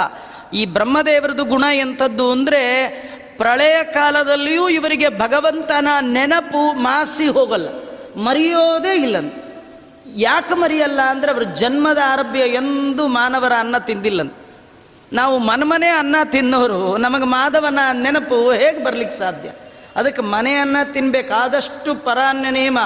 ಜೀವನದಲ್ಲಿ ದೊಡ್ಡ ನೇಮ ಏನಂದರೆ ಇಷ್ಟೇ, ಏನು ದೇವರು ಕೊಟ್ಟಿರ್ತಾನೋ ಅದನ್ನು ದೇವ್ರಿಗೆ ತೋರಿಸಿ, ಭಗವಂತ ಇದು ನೀನು ಪ್ರಸಾದ ಅಂತ ಸ್ವೀಕಾರ ಮಾಡಿ, ಅದು ಜ್ಞಾನಕ್ಕೆ, ವೈರಾಗ್ಯಕ್ಕೆ, ಭಕ್ತಿಗೆ, ಭಗವಂತನಲ್ಲಿ ಪ್ರೀತಿಗೆ ಎಲ್ಲದಕ್ಕೂ ಕಾರಣ ಆಗುತ್ತೆ. ನೀವು ಯಾರ್ಯಾರ್ದೋ ಮನೆ ಅನ್ನ ತಿನ್ನುವಾಗ ಅವರು ಹೇಗೆ ಸಂಪಾದನೆ ಮಾಡಿರ್ತಾರೋ, ಅವ್ರ ಗುಣ ಎಂಥದ್ದು, ಅವ್ರ ಪಾಪ ಎಂಥದ್ದು, ಯೋ ಯಸ್ಯ ಅನ್ನಂ ಬುಂಗ್ತೆ ಸ ಅಘಯೇವ ಬುಂಗ್ತೆ ಯಾರು ಯಾರ ಮನೆಯ ಅನ್ನವನ್ನು ತಿಂತಾನೆ, ಅವನು ಅವನ ಮನೆಯ ಪಾಪವನ್ನೇ ತಿಂತಾನಂತೆ. ಉತ್ತಮರ ಮನೆಯಲ್ಲಿ ಹೋಗಿ ಕೇಳಬೇಕು, ಸಿಕ್ ಸಿಕ್ಕದವ್ರ ಮನೆಯಲ್ಲಿ ತಿನ್ನಬಾರ್ದು ಹಾಗಾಗಿ ಬಹಳ ಎಚ್ಚರಿಕೆಯಿಂದ ನಾವು ನಮ್ಮನ್ನು ಸಿದ್ಧ ಮಾಡಿಕೊಳ್ಳಬೇಕು ಭಗವಂತನಿಗಾಗಿ. ಹೀಗಾಗಿ ಈ ಭಗವಂತ ಹೇಳ್ತಾನೆ ನಾಲಿಗೆಯಲ್ಲಿ ನನ್ನ ನಾಮ ಬರಬೇಕಾದ್ರೆ ಸಂತತ ಹರಿಚಿಂತನೆ ನಮ್ಮ ನಾಲಿಗೆಯಲ್ಲಿ ಬರಬೇಕಾದ್ರೆ ಅದಕ್ಕೆ ಕಾರಣವಾದದ್ದು ಭಗವಂತನಿಗೆ ಅರ್ಪಿತವಾದ ಪ್ರಸಾದ. ದೇವರು ಕೊಟ್ಟದ್ದನ್ನು ಸ್ವೀಕಾರ ಮಾಡಬೇಕು. ದೇವರು ಕೊಟ್ಟದ್ದನ್ನು ಸ್ವೀಕಾರ ಮಾಡಿದಾಗ ಮಾತ್ರ ಒಳ್ಳೆ ಬುದ್ಧಿ ಬರುತ್ತಂತ. ನೋಡಿ, ಹಸು ದೇವರು ಕೊಟ್ಟದ್ದನ್ನು ಮಾತ್ರ ಸ್ವೀಕಾರ ಮಾಡುತ್ತೆ. ದೇವರು ಕೊಟ್ಟದ್ದು ಯಾವುದು ಹುಲ್ಲು ಅದನ್ನಷ್ಟೇ ತಿನ್ನತ್ತೆ. ಹುಲ್ಲು ತಿಂದು ಈಗಾದರೂ ಏನೇನೋ ಸಿಕ್ಕಿದ್ದೆಲ್ಲ ತಿನ್ನತ್ತೆ. ಪೇಪರು, ಕವರು, ಈಗಿನ ಕಾಲದ ಹಸುಗಳು. ನೀವು ಅವು ಅದಕ್ಕೆ ಅನ್ನಗಿನ್ನ ಇಡೀ ತಿನ್ನಲ್ಲ ಅವು ಕೆಟ್ಟ ಕವರು, ಸುಟ್ಟು, ಸುಡುಗಾಡೆಲ್ಲ ತಿಂದು ಕೂತಿರುತ್ತೆ. ಹೀಗಾಗಿ ಆಗೆಲ್ಲ ಹಸುಗಳೆಲ್ಲ ಹೊರಗೆ ಹೊರಟ್ರೆ ಒಳ್ಳೊಳ್ಳೆ ವನಸ್ಪತಿಗಳನ್ನೆಲ್ಲ ಸ್ವೀಕಾರ ಮಾಡಿಕೊಂಡು ದೇವರು ಕೊಟ್ಟದ್ದನ್ನು ತಿಂದು ಒಳ್ಳೆ ಬಾಯಲ್ಲಿ ಅಂಬ ಅಂತ, ಕೃಷ್ಣ ಅಂತಾನೆ, ಅವು ನಿಷ್ಕಲ್ಮಶ ಮನಸ್ಸಿನಿಂದ, ನಿಷ್ಕಾಮನೆಯಿಂದ ನಿರ್ವ್ಯಾಜವಾಗಿ, ನಿರಂತರವಾಗಿ ಒಂದೇ ಶಬ್ದ. ನಿನ್ನ ಹೊರೆತು ಪೊರೆಬವರ ನಾನು ಅರಿಯೇ ಹರಿಯೇ ಅಂತ, ಅದಂಬಾ ಅಂತ ಕರೆದು ಬಿಟ್ರೆ ಸಾಕಮ್ಮ. ನಾ ಎಲ್ಲಿದ್ರೂ ಹೋಗ್ತೀನಿ. ಅದು ಗಂಟು ಬಿಚ್ಚಿಬಿಡ್ತೀನಿ ಅಂತ ಅಂದ. ಆಯ್ತಪ್ಪ, ಅದು ನಿನ್ನೆ ಕರಿಯತ್ತೆ, ಬಿಚ್ಚಿದೆ, ಸರಿ. ಇನ್ನೊಂದು ಪ್ರಶ್ನೆ ಏನಂದರೆ ಹೇಗೆ ಬಿಚ್ತೀಯೋ ಅಷ್ಟು ಗಂಟು ಬಿಚ್ಚಬೇಕಲ್ಲಪ್ಪ ಹೇಗೆ ಬಿಚ್ತೀಯ ಗಂಟು ಬಿಚ್ಚೋದು ಬಹಳ ಕಷ್ಟ. ಅದು ಈ ಉಪಕ್ರಮದಲ್ಲಿ ಹೋದಾಗ ಗೊತ್ತಾಗ್ಬಿಡುತ್ತೆ ನೋಡಿ, ನಮ್ಗೆ ಅನುಭವಕ್ಕೆ ಬರೋದು ಯಾವಾಗ ಅಂದ್ರೆ ಉಪಕ್ರಮದಲ್ಲೇ. ಎರಡೇ ಜನವಾರ ತಂದಿರ್ತಾರೆ ಕೆಲವು ಮೂರನೇ ತರೋದೇ ಇಲ್ಲ. ಎರಡು ಜನ್ವಾರ. ಪುರೋಹಿತರು, ಬುದ್ಧಿವಂತರು, ಆಮೇಲೆ ಕೊಡ್ತಾನೋ ಇಲ್ವೋ ಅಂತ ಶಾಸ್ತ್ರ ಇರೋದೇ ಹೀಗೆ. ದಾನ, ಧಾರಣ. ನೀವು ಧಾರಣ, ಆಮೇಲೆ ದಾನ ಮಾಡಿದ್ರೆ ಒಂದು ಗಂಟೆ ಆದರೆ ಉಂಡೆ ಕಟ್ಟು ಪಕ್ಕಕ್ಕ ಕಡೆಗೆ ಅದನ್ನೇ ಆಚಾರ ಕೊಟ್ಬಿಡ್ತೀರಿ ಡೌಟ್ ಅದಕ್ಕೆ ತಂದಿರೋ ಎರಡರಲ್ಲಿ ಮೊದಲು ಒಂದು ಕೊಟ್ಬಿಡಿ ಅಂತ. ಆಚಾರ ಕೊಟ್ಬಿಟ್ಟಿರ್ತೀರಿ. ಒಂದೇ ಒಂದು ಉಳ್ಕೊಂಡಿರುತ್ತೆ. ಆಚಾರ ಯಜ್ಞೋಪವೀತಂ ಅಂತಾರೆ, ಇವನು ತೆಗಿತಾನೆ ಪಟ್ ಅಂತ ಗಂಟೆ ಬಿದ್ದುಬಿಡುತ್ತೆ ಆ ಗಂಟೆ ತೆಗಿಲಿಕ್ಕಾಗಲ್ಲ, ಆಚಾರ ಬೇರೆ ಕಡೆ ಹೋಗಬೇಕು, ಒಂದೇ ಹೇಳ್ತಾ ಇರ್ತಾರೆ. ಪಕ್ಕದವ್ರನ್ನ ಕೇಳ್ತಾರೆ, ಒಂದು ಜನವರ ಇದ್ರೆ ಕೊಡ್ತೀರಾ ಅಂತ. ಅವರು ತಂದಿರೋದು ಎರಡೇ ಹೀಗಾಗಿ ಆ ಗಂಟು ಇಡೀ ಉಪಕರ್ಮ ಮುಗಿದ್ರು, ಆ ಗಂಟು ಬಿಚ್ಚೋ ಯೋ, ಅಲ್ರಿ ಜನವಾರದ ಗಂಟು ಬಿಚ್ಚೋ ಯೋಗ್ಯತೆ ಇಲ್ಲ ನಮಗೆ. ಇನ್ಯಾವ ಗಂಟು ಬಿಚ್ಚಿ ಬರುತ್ತೆ? ಭಗವಂತ ಅಂದ, ನಾನು ಯಾವ ಗಂಟನ್ನು ಕೈಯಲ್ಲಿ ಹೋಗಿ ಬಿಚ್ಚೋದೇ ಇಲ್ಲ ಅಂದ. ಮತ್ತೇನು ಮಾಡ್ತೀವ ಸುಮ್ಮನೆ ಆ ಗಂಟನ್ನು ಹೀಗೆ ನೋಡ್ಬಿಡ್ತೀನಿ ಅಂತ ಭಗವಂತನ ನೋಟಕ್ಕೆ ಸಿಕ್ಕ ಗಂಟು ತಾನೇ ತಾನೇ ಬಿಚ್ಕೊಂಡು ಬಿಡುತ್ತಂತೆ ಭಾಗವತದಲ್ಲಿ ಅದನ್ನು ಹೇಳುತ್ತೆ, ಹೃದಯದ ಗ್ರಂಥಿಯನ್ನು ಬಿಚ್ಚುವಂಥದ್ದು ಭಗವಂತನ ಕತೆ. ಜನ್ಮ ಜನ್ಮಾಂತರದ ಕಗ್ಗಂಟು, ಸಂಸಾರದ ಗಂಟು, ಇದನ್ನು ಬಿಚ್ಚೋದು ಅಂದರೆ ಭಗವಂತನ ದೃಷ್ಟಿ. ನಿತ್ಯದಲ್ಲಿ ನಾವು ದೇವರ ಪೂಜೆ ಮಾಡಿ ದೇವರನ್ನು ಕಣ್ತುಂಬ ತುಂಬಿಕೊಂಡು ದೇವರನ್ನು ಕೇಳಬೇಕಂತ. ಏನು ಕೇಳಬೇಕು? ಸ್ವಾಮಿ, ನಾ ಪೂಜೆ ಮಾಡಿದ್ದು ನೀನು ಸ್ವೀಕಾರ ಮಾಡಿದ್ರೆ ನಾನೇನು ಮಾಡಿಲ್ಲ? ನನ್ನೊಳಗೆ ನಿಂತು ನೀನೇ ನಿನ್ನ ಪದಾರ್ಥಗಳನ್ನು ನೀನು ಅರ್ಚನೆ ಮಾಡಿಸ್ಕೊಂಡಿದ್ದೀಯಾ? ನಿನ್ನನ್ನು ಒಂದೇ ಒಂದು ನಾನು ಪ್ರಾರ್ಥನೆ ಮಾಡ್ತೇನೆ. ನಾನು ನಿನ್ನನ್ನು ದಿನಾ ನೋಡ್ತೇನೆ. ನೀನು ಯಾಕೆ ನನ್ನನ್ನು ಒಮ್ಮೆ ನೋಡಿಲ್ಲ? ನನ್ನನ್ನು ನೋಡು. ಆಯತಾಭ್ಯಾಂ, ವಿಶಾಲಾಭ್ಯಾಂ, ಶೀತಲಾಭ್ಯಾಂ ಕೃಪಾನಿದೆ ಕರುಣಾಮೃತ ಪೂರ್ಣಾಭ್ಯಾಂ, ಲೋಚನಾಭ್ಯಾಂ, ವಿಲೋಕಯ. ಹೇ ಭಗವಂತ, ಕಾರುಣ್ಯ ತುಂಬಿದ ನೋಟದಿಂದ ಒಮ್ಮೆ ನೀನು ನನ್ನನ್ನು ನೋಡು. ನಾನು ಜನ್ಮ ಜನ್ಮಾಂತರದಲ್ಲಿ ನೋಡಿದ್ದು ಸಾರ್ಥಕ ಆಗಬೇಕಾದ್ರೆ ನಿನ್ನ ಒಂದು ನೋಟ ಸಾಕು. ನನ್ನಂಥವ್ರು ನಿಮ್ಗೆ ತುಂಬ ಜನ. ಅದನ್ನು ನನ್ನನ್ನು ಒಮ್ಮೆ ನೋಡು. ಯಾಕಂದರೆ ನಿನ್ನ ನೋಟಕ್ಕೆ ಎಂಥ ಬೆಲೆ ಅಂದರೆ ಜನ್ಮ ಜನ್ಮಾಂತರದಿಂದ ಬಂದ ಈ ಅಜ್ಞಾನದ ಬಂಧನವನ್ನು ಕಡೆದು ಯಥಾರ್ಥವಾದ ಜ್ಞಾನದೊಂದಿಗೆ, ತತ್ವಜ್ಞಾನದೊಂದಿಗೆ, ನಿತ್ಯ ಸುಖ ಮೋಕ್ಷವನ್ನು ಕೊಡುವಂಥದ್ದು ನಿನ್ನ ನೋಟ. ದಯಮಾಡಿ ಅನುಗ್ರಹ ಮಾಡುವಂಥ ದೇವರ ನೋಟಕ್ಕಾಗಿ ಎಲ್ಲ ಸಜ್ಜನರು ಪ್ರಾರ್ಥನೆ ಮಾಡ್ತಾರೆ. ಹಾಗಾಗಿ ಕೃಷ್ಣ ಹೇಳ್ತಾನೆ, ನಾನು ಕರುಗಳನ್ನು ಹೇಗೆ ಬಿಚ್ಚುತ್ತೇನೆ ಅಂದರೆ ನನ್ನ ಸ್ವಭಾವ. ಯಾರು ಗಂಟು ಹಾಕ್ಕೊಂಡು ನನ್ನನ್ನು ಕೂಗ್ತಾ ಇರ್ಬೇಕು. ನಾವೆಲ್ಲ ಗಂಟು ಹಾಕ್ಕೊಂಡವ್ರೆ. ಇನ್ನೊಬ್ರಿಗೆ ಮೂರು ಗಂಟೆ ಹಾಕಿದ್ದೀವಿ ಅವ್ರು ನಮ್ಮನ್ನು ಗಂಟು ಹಾಕ್ಕೊಂಡ್ರು ನಾವು ಅವ್ರನ್ನ ಗಂಟು ಹಾಕ್ಕೊಂಡ್ವಿ ಈ ಗಂಟು ಹಾಕ್ಕೊಂಡವರೆಲ್ಲ, ಆಚಾರ್ಯ, ನಾವೇನು ಗಂಟೆ ಹಾಕ್ಕೊಂಡಿಲ್ಲಪ್ಪ ಅಂತ ಕೆಲವರು ಬ್ರಹ್ಮಚಾರಿಗಳಿರ್ತಾರೆ. ಅವರು ಒಂಥರ ಗಂಟೆ. ಅವ್ರದ್ದೇನು ಗೊತ್ತಾ? ಹುಟ್ಟಿನ ಗಂಟು, ಸಾವಿನ ಗಂಟು. ಹುಟ್ಟಿನ ಗಂಟು, ಸಾವಿನ ಗಂಟು. ಜನ್ಮ ಮತ್ತು ಮರಣ. ಇದೇ ಎರಡು ತುದಿ. ಇದರೊಳಗೆ ಸಂಸಾರ ಅನ್ನುವ ಗಂಟು ಬಿದ್ದಿದೆ. ಈ ಗಂಟು ಬಿಚ್ಚಲಿಕ್ಕೆ ಯಾರ ಕೈಲೂ ಸಾಧ್ಯ ಇಲ್ಲ. ಬಿಟ್ಟವರ ಭವಪಾಶದಲ್ಲಿ ಕಟ್ಟುವರು ಬಹು ಕಠಿಣ ನಿವಾ. ದೇವರ ಪುರಾಣ ಪ್ರವಚನವನ್ನು ಕೇಳುವುದನ್ನು ಬಿಟ್ಟವರ ಕಟ್ಟುವ. ತಂದೆ ತಾಯಿಗಳ ಸೇವೆಯನ್ನ ಮಾಡೋದನ್ನ ಬಿಟ್ಟವರ ಇವ ಕಟ್ಟುವ. ಏನು ವಿಹಿತ ಕರ್ಮವನ್ನ ಮಾಡದೆ ಮಾಡಬಾರದನ್ನ ಮಾಡ್ತಿರ್ತಾರೆ, ಅವರನ್ನ ಕಟ್ಟುವ. ಶಿಷ್ಟೇಷ್ಟನೆಂದು ಅನವರತ ಸದ್ಭಕ್ತಿ ಪಾಶದಲ್ಲಿ ಕಟ್ಟುವವರ ಭವ ಕಟ್ಟು ಬಿಡಿಸುವ. ಸಿಟ್ಟಿನವ ಇವನಲ್ಲ ಕಾಮದ ಕೊಟ್ಟು ಸಲಹುವನು ಸಕಲಿಷ್ಟಗಳ ಅಂತ ಜಗನ್ನಾಥದಾಸಾರಿಯರು ಭಗವಂತನನ್ನು ಕೊಂಡಾಡ್ತಾ ಇದ್ದಾರೆ. ನೀವು ನಿಮ್ಮ ಕಟ್ಟು ಬಿಡಿಸ್ಕೊಳ್ಬೇಕು ಅಂತ ಆಸೆ ಇದ್ದರೆ ಒಂದೇ ಉಪಾಯ ಅಂತೆ. ದೇವರು ನಿಮ್ಮನ್ನೇನು ಮಾಡಿದಾನೋ ನೀವು ದೇವ್ರಿಗೆ ಹಾಗೆ ಮಾಡಿಬಿಡಿ ಅಂತ. ದೇವರು ನಿಮ್ಮನ್ನ ಕಟ್ಟಿದ್ದಾನೆ ಸಂಸಾರ ಅನ್ನುವ ಹಗ್ಗದಲ್ಲಿ. ನೀವು ದೇವರನ್ನ ಮನಸ್ಸು ಅನ್ನುವ ಹಗ್ಗದಲ್ಲಿ ಅವನನ್ನು ಕಟ್ಟಿಬಿಡಿ ದೇವರನ್ನ ಕಟ್ಟಲಿಕ್ಕೆ ಮೂರೇ ಮೂರಿಂಚ್ ಹಗ್ಗ. ಅದು ಯಾವುದು ಅಂತ ಮುಂದೆ ಹೇಳ್ತಾರೆ. ಮೂರಿಂಚು ಸಾಕು. ಮೂವತ್ತಾರು ಇಂಚು ಮೂವತ್ತ್ಮೂರು ಇಂಚು ಅಧಿಕ ಮಾಸ, ಏನಿಲ್ಲ, ಮೂರೇ ಮೂರು ಇಂಚು ಅಂತಾರೆ ಆ ಕೃಷ್ಣ ಪರಮಾತ್ಮ ಹೇಳ್ತಾನೆ, ಎಲ್ಲರ ಬಂಧನವನ್ನು ಬಿಡಿಸೋದು ನನ್ನ ಸ್ವಭಾವ ಅಂದ. ಅವರೆಲ್ಲ ಏನು ಹೇಳಿದ್ರು ಕೃಷ್ಣನ್ ಏನು ಮಾಡೋಕ್ಕಾಗಲ್ಲ ಅಂತ ಎಲ್ಲ ವಾಪಸ್ ಹೊರಟೋದ್ರು. ಕೃಷ್ಣನು ಮತ್ತು ಅವನದು ಚೇಷ್ಟೆ ಕಂಟಿನ್ಯೂ ಮಾಡ್ದ. ಒಬ್ಬಳು ಮನೆಗೆ ಹೋದ. ಅವ್ರ ಮನೇಲಿ ನಿಂತು ರುಬ್ಬುವ ಒರಳು ಕಲ್ಲಿತ್ತು. ಅದು ಕೂತ್ಕೊಂಡು ರುಬ್ಬೋದಲ್ಲ, ನಿಂತ್ಕೊಂಡು ರುಬ್ಬೋದು. ಅದರದ್ದು ಮೇಲ್ಭಾಗ ಹೀಗೆ, ಮಧ್ಯ ಭಾಗ ಸಣ್ಣ, ಕೆಳಗೆ ಮತ್ತೆ ದೊಡ್ಡದು. ಆ ಒರಳನ್ನ ಉರುಳಿಸ್ಕೊಂಡು ಉರುಳಿಸ್ಕೊಂಡು ಹೋಗ್ತಿದ್ದ ಕೃಷ್ಣ. ಆ ಮನೆಯೊಳಗೆ ಕೇಳಿದ್ಲು, ಕೃಷ್ಣ, ಈ ಒರಳು ಯಾಕೆ ಉರುಳಿಸ್ಕೊಂಡು ಹೋಗ್ತಾ ಇದೆಯಾ? ಅದು ಹೇಳು. ಅಡುಗೆ ಮನೇಲಿ ಒರಳು ಇಟ್ಕೊಂಡಿರ್ತಾರೆ. ಇವನ್ ತೊಳ್ಕೊಂಡೆಲ್ಲ ಹೋಗ್ಬಿಟ್ರೆ ಮತ್ತೆ ತರೋರೆ ಅದು ಒರಳನ್ನ ಅಟ್ಟು ದೊಡ್ಡ ಒರಳು. ಕೃಷ್ಣ ಅಂದ, ಯಾಕೆ ಮಾಡ್ತೀನಿ, ಏನು ಮಾಡ್ತೀನಿ? ಕೇಳಬೇಡ. ಎಲ್ಲ ಮಾಡಿದ್ಮೇಲೆ ಬಂದು ನೋಡು, ಹುಂದ. ಯಾರು ಕೃಷ್ಣನಿಗೆ ವಿರುದ್ಧ ಮಾತಾಡ್ತಿರ್ಲಿಲ್ಲ. ಯಾಕೆಂದ್ರೆ ಎಲ್ಲರ ಮಾತನ್ನು ನಿಯಂತ್ರಣ ಮಾಡುವವ ಭಗವಂತನೇ. ಯಾರು ಏನು ಮಾತಾಡ್ಬೇಕಾದ್ರೆ ಅವನು ಮಾತಾಡಿಸಿದ್ರು ಉಂಟು ಇಲ್ಲದೇ ಇರಲಿಲ್ಲ. ಯೋ ಅಂತ ಪ್ರವಿಶ್ಯ ಮಮವಾಚ ಇಮಾಂ ಪ್ರಸುಪ್ತಾಂ. ನಮ್ಮೆಲ್ಲರ ಮಾತಿಗೆ ಧ್ವನಿ ಭಗವಂತನದು. ನಾವೆಲ್ಲ ಮೈಕ್ ಇದ್ದ ಹಾಗೆ, ಮೈಕ್ ಹಿಂದೆ ಕೂತವ್ರು ಮಾತಾಡಿದ್ರೆ ಮೈಕಲ್ಲಿ ಸೌಂಡ್ ಬರುತ್ತೆ ವಿನಃ ಮಾತಾಡೋರು ಸುಮ್ಮನೆ ಆಗ್ಬಿಟ್ರೆ ಮೈಕ್ ಏನು ಮಾಡುತ್ತೆ? ನಾವೆಲ್ಲ ಮೈಕ್ ಇದ್ದ ಹಾಗೆ. ಒಳಗೆ ಕೂತು ಭಗವಂತ ನುಡಿದಂತೆ ನುಡಿಯುವಂಥದ್ದು ಈ ಮೈಕ್ ಆದ ಕಾರಣ ಅವಳು ಏನೂ ಮಾತಾಡಲಿಲ್ಲ ಕೃಷ್ಣ ಏನು ಮಾಡಿದ್ರೆ ನೋಡ್ತಾ ಇದ್ಲು. ಭಗವಂತ ಅಂದ ಸುಮ್ಮನೆ ನೋಡು ಹೊಂದ. ತಳ್ಕೊಂಡು ಹೋದ. ನಂಗೆ ಗೊತ್ತು, ನೀ ಯಾಕೆ ತಳ್ತಾ ಇದೀಯಾ? ಸರಿ, ಗೊತ್ತಿದ್ರು ನೋಡ್ತಾ ಇರು ಹೊಂದ ಕೃಷ್ಣ ತಳ್ಕೊಂಡು ಹೋಗಿ, ಆ ಬೆಣ್ಣೆ ಎಲ್ಲ ಎಲ್ಲಿಟ್ಟಿದ್ಲೋ, ಅದ್ರ ಮೇಲೆ, ಅದ್ರ ಸರಿಯಾಗಿ ಅದ್ರ ಬುಡಕ್ಕೆ ಆ ಒರಳು ಕಲ್ಲು ನಿಲ್ಲಿಸ್ದ. ಅವನಿಗೆ ಬೆಳ್ಳೆ ಸಿಗ್ತಾ ಇರಲಿಲ್ಲ. ಹತ್ತು ಬಿಟ್ಟು ತಗೊಳ್ಬೇಕಿತ್ತು. ಹೀಗಾಗಿ ಕೃಷ್ಣ ಪರಮಾತ್ಮ ಹತ್ತದ, ಒರಳಕಲ್ ಮೇಲೆ ಹತ್ತದ, ಬೆಣ್ಣೆ ಇಳಿಸ್ಕೊಂಡ, ಬೆಣ್ಣೆ ಮಡಕೆ ತೆಗೆದು ಒರಳ ಮೇಲೆ ಇಟ್ಟ. ನಿಂತ ಒರಳಿನ ಮೇಲೆ ಬೆಣ್ಣೆ ಮಡಕೆ ಇಟ್ಟ. ಇಟ್ಟ ಮೇಲೆ ಕೃಷ್ಣ, ಆ ಮನೆ ಯಜಮಾನಿಗೆ ಕರೆದು ಹೇಳ್ದ, ಇದಕ್ಕೂ ನಿಂಗೂ ಏನು ವ್ಯತ್ಯಾಸ ಇಲ್ಲ ಅಂದ. ಏನು? ಕಸ್ಮಾದಂಗನಯಸ್ಯುಲೂ ಖಲಮಿತೋ ದುಗ್ರಸ್ಯ ಪಾತಾದದ. ಸ್ನಿಗ್ಧಂ ತಾಪಯಿತುಂ ದತಶ್ಚ ಪ್ರೋಕ್ತೆ ಪ್ರಬ್ರಹ್ಮೋ ವದತ್ ಮದ್ಯಸ್ಯಾಗ್ರ ಸುಜಾತ ಸುಸ್ಮಿತಪಯ ಪಾತ್ರಾನನಸ್ಯೋಪಮಂ ಮುಗ್ಧೆ ವೀಕ್ಷಯುತಂ ತವೇತಿ ಸಪಟು ದುಷ್ಕರ್ಮಣಾಂ ಗೂಹನೇ ಭಗವಂತ ತುಂಬ ಸಬು ಹೇಳ್ತಿದ್ನಂತೆ. ಒಬ್ಬ ಗೋಪಿಕಾಸ್ತ್ರೀ ಕೃಷ್ಣನ್ ಕೇಳ್ತಾಳೆ, ಒರಳು ಯಾಕೆ ತೊಗೊಂಡು ಹೋಗ್ತಾ ಇದೀಯಾ? ಕೃಷ್ಣ ಅಂದ ಮೊಸರು ಗಡಿಗೆ ಇಡಬೇಕು ಅಂತ ತೊಗೊಂಡು ಹೋಗ್ತಾ ಇದ್ದೀನಿ. ಅಲ್ಲ, ಅದು ಇಟ್ಟರೆ ಏನಾಗುತ್ತೆ ಅಂದ ಕೃಷ್ಣ ಅಂದ, ಈ ವರಳು ಕೆಳ ಮೇಲ್ಭಾಗಗಳಲ್ಲಿ ಅಗಲ ಆಗಿದೆ. ಮಧ್ಯದಲ್ಲಿ ಸಣ್ಣಗಿದೆ. ಇರೋದ್ರಿಂದ ಈ ಇದ್ರ ಮೇಲಿಟ್ಟು ಗಡಿಗೆ ನಿನ್ನನ್ನೇ ಸೂಚಿಸತ್ತೆ. ಅಂದರೆ ಸೊಂಟ ಸಣ್ಣಗಿದೆ. ಈ ಗಡಿಗೆ ಏನಿದೆ, ಅದು ನಿನ್ನ ಮುಖ ಇದ್ದ ಗಡಿಗೆ ಮುಖ ಅಂತ ಹೇಳೋ ಹುಟ್ಟಿದು ಆ ಗಡಿಗೆ ತೋರಿಸ್ಬಿಟ್ಟು, ನೀನು ಹೀಗೆ ಇದೆಯಾ ಅಂತ ಹೇಳಿ ಆ ಸಾದೃಶ್ಯವನ್ನು ಭಗವಂತ ತೋರಿಸ್ತಾ ಇದ್ದಾನೆ, ಏನಮ್ಮ ನಿನ್ನ ಮಗನ ಜೊತೆ ನಾವೇನು ಮಾ ದೊಡ್ಡವರು ಚಿಕ್ಕವರು ಅನ್ನೋದೇ ಇಲ್ಲ ಅಂಥೇಳಿ ಒಬ್ಬಳಂತ ಇದ್ದಾಳೆ. ಕ್ವಚಿತ್ ಕರೇಣೈವ ಸದುಗ್ಧ ಭಾಜನಂ ಕ್ವಚಿಚ್ಚ ಪಾದೇನ ಸಮೀಕ್ಷತೆ ಸಖಿ, ಸಮಾಗತ ಪಶ್ಯತಿ ಪೃಷ್ಠತಸ್ತದಾ ಸ ವಿಶ್ವತಕ್ಷಕ್ಷುರಿತಿ ಬಾಲಕ,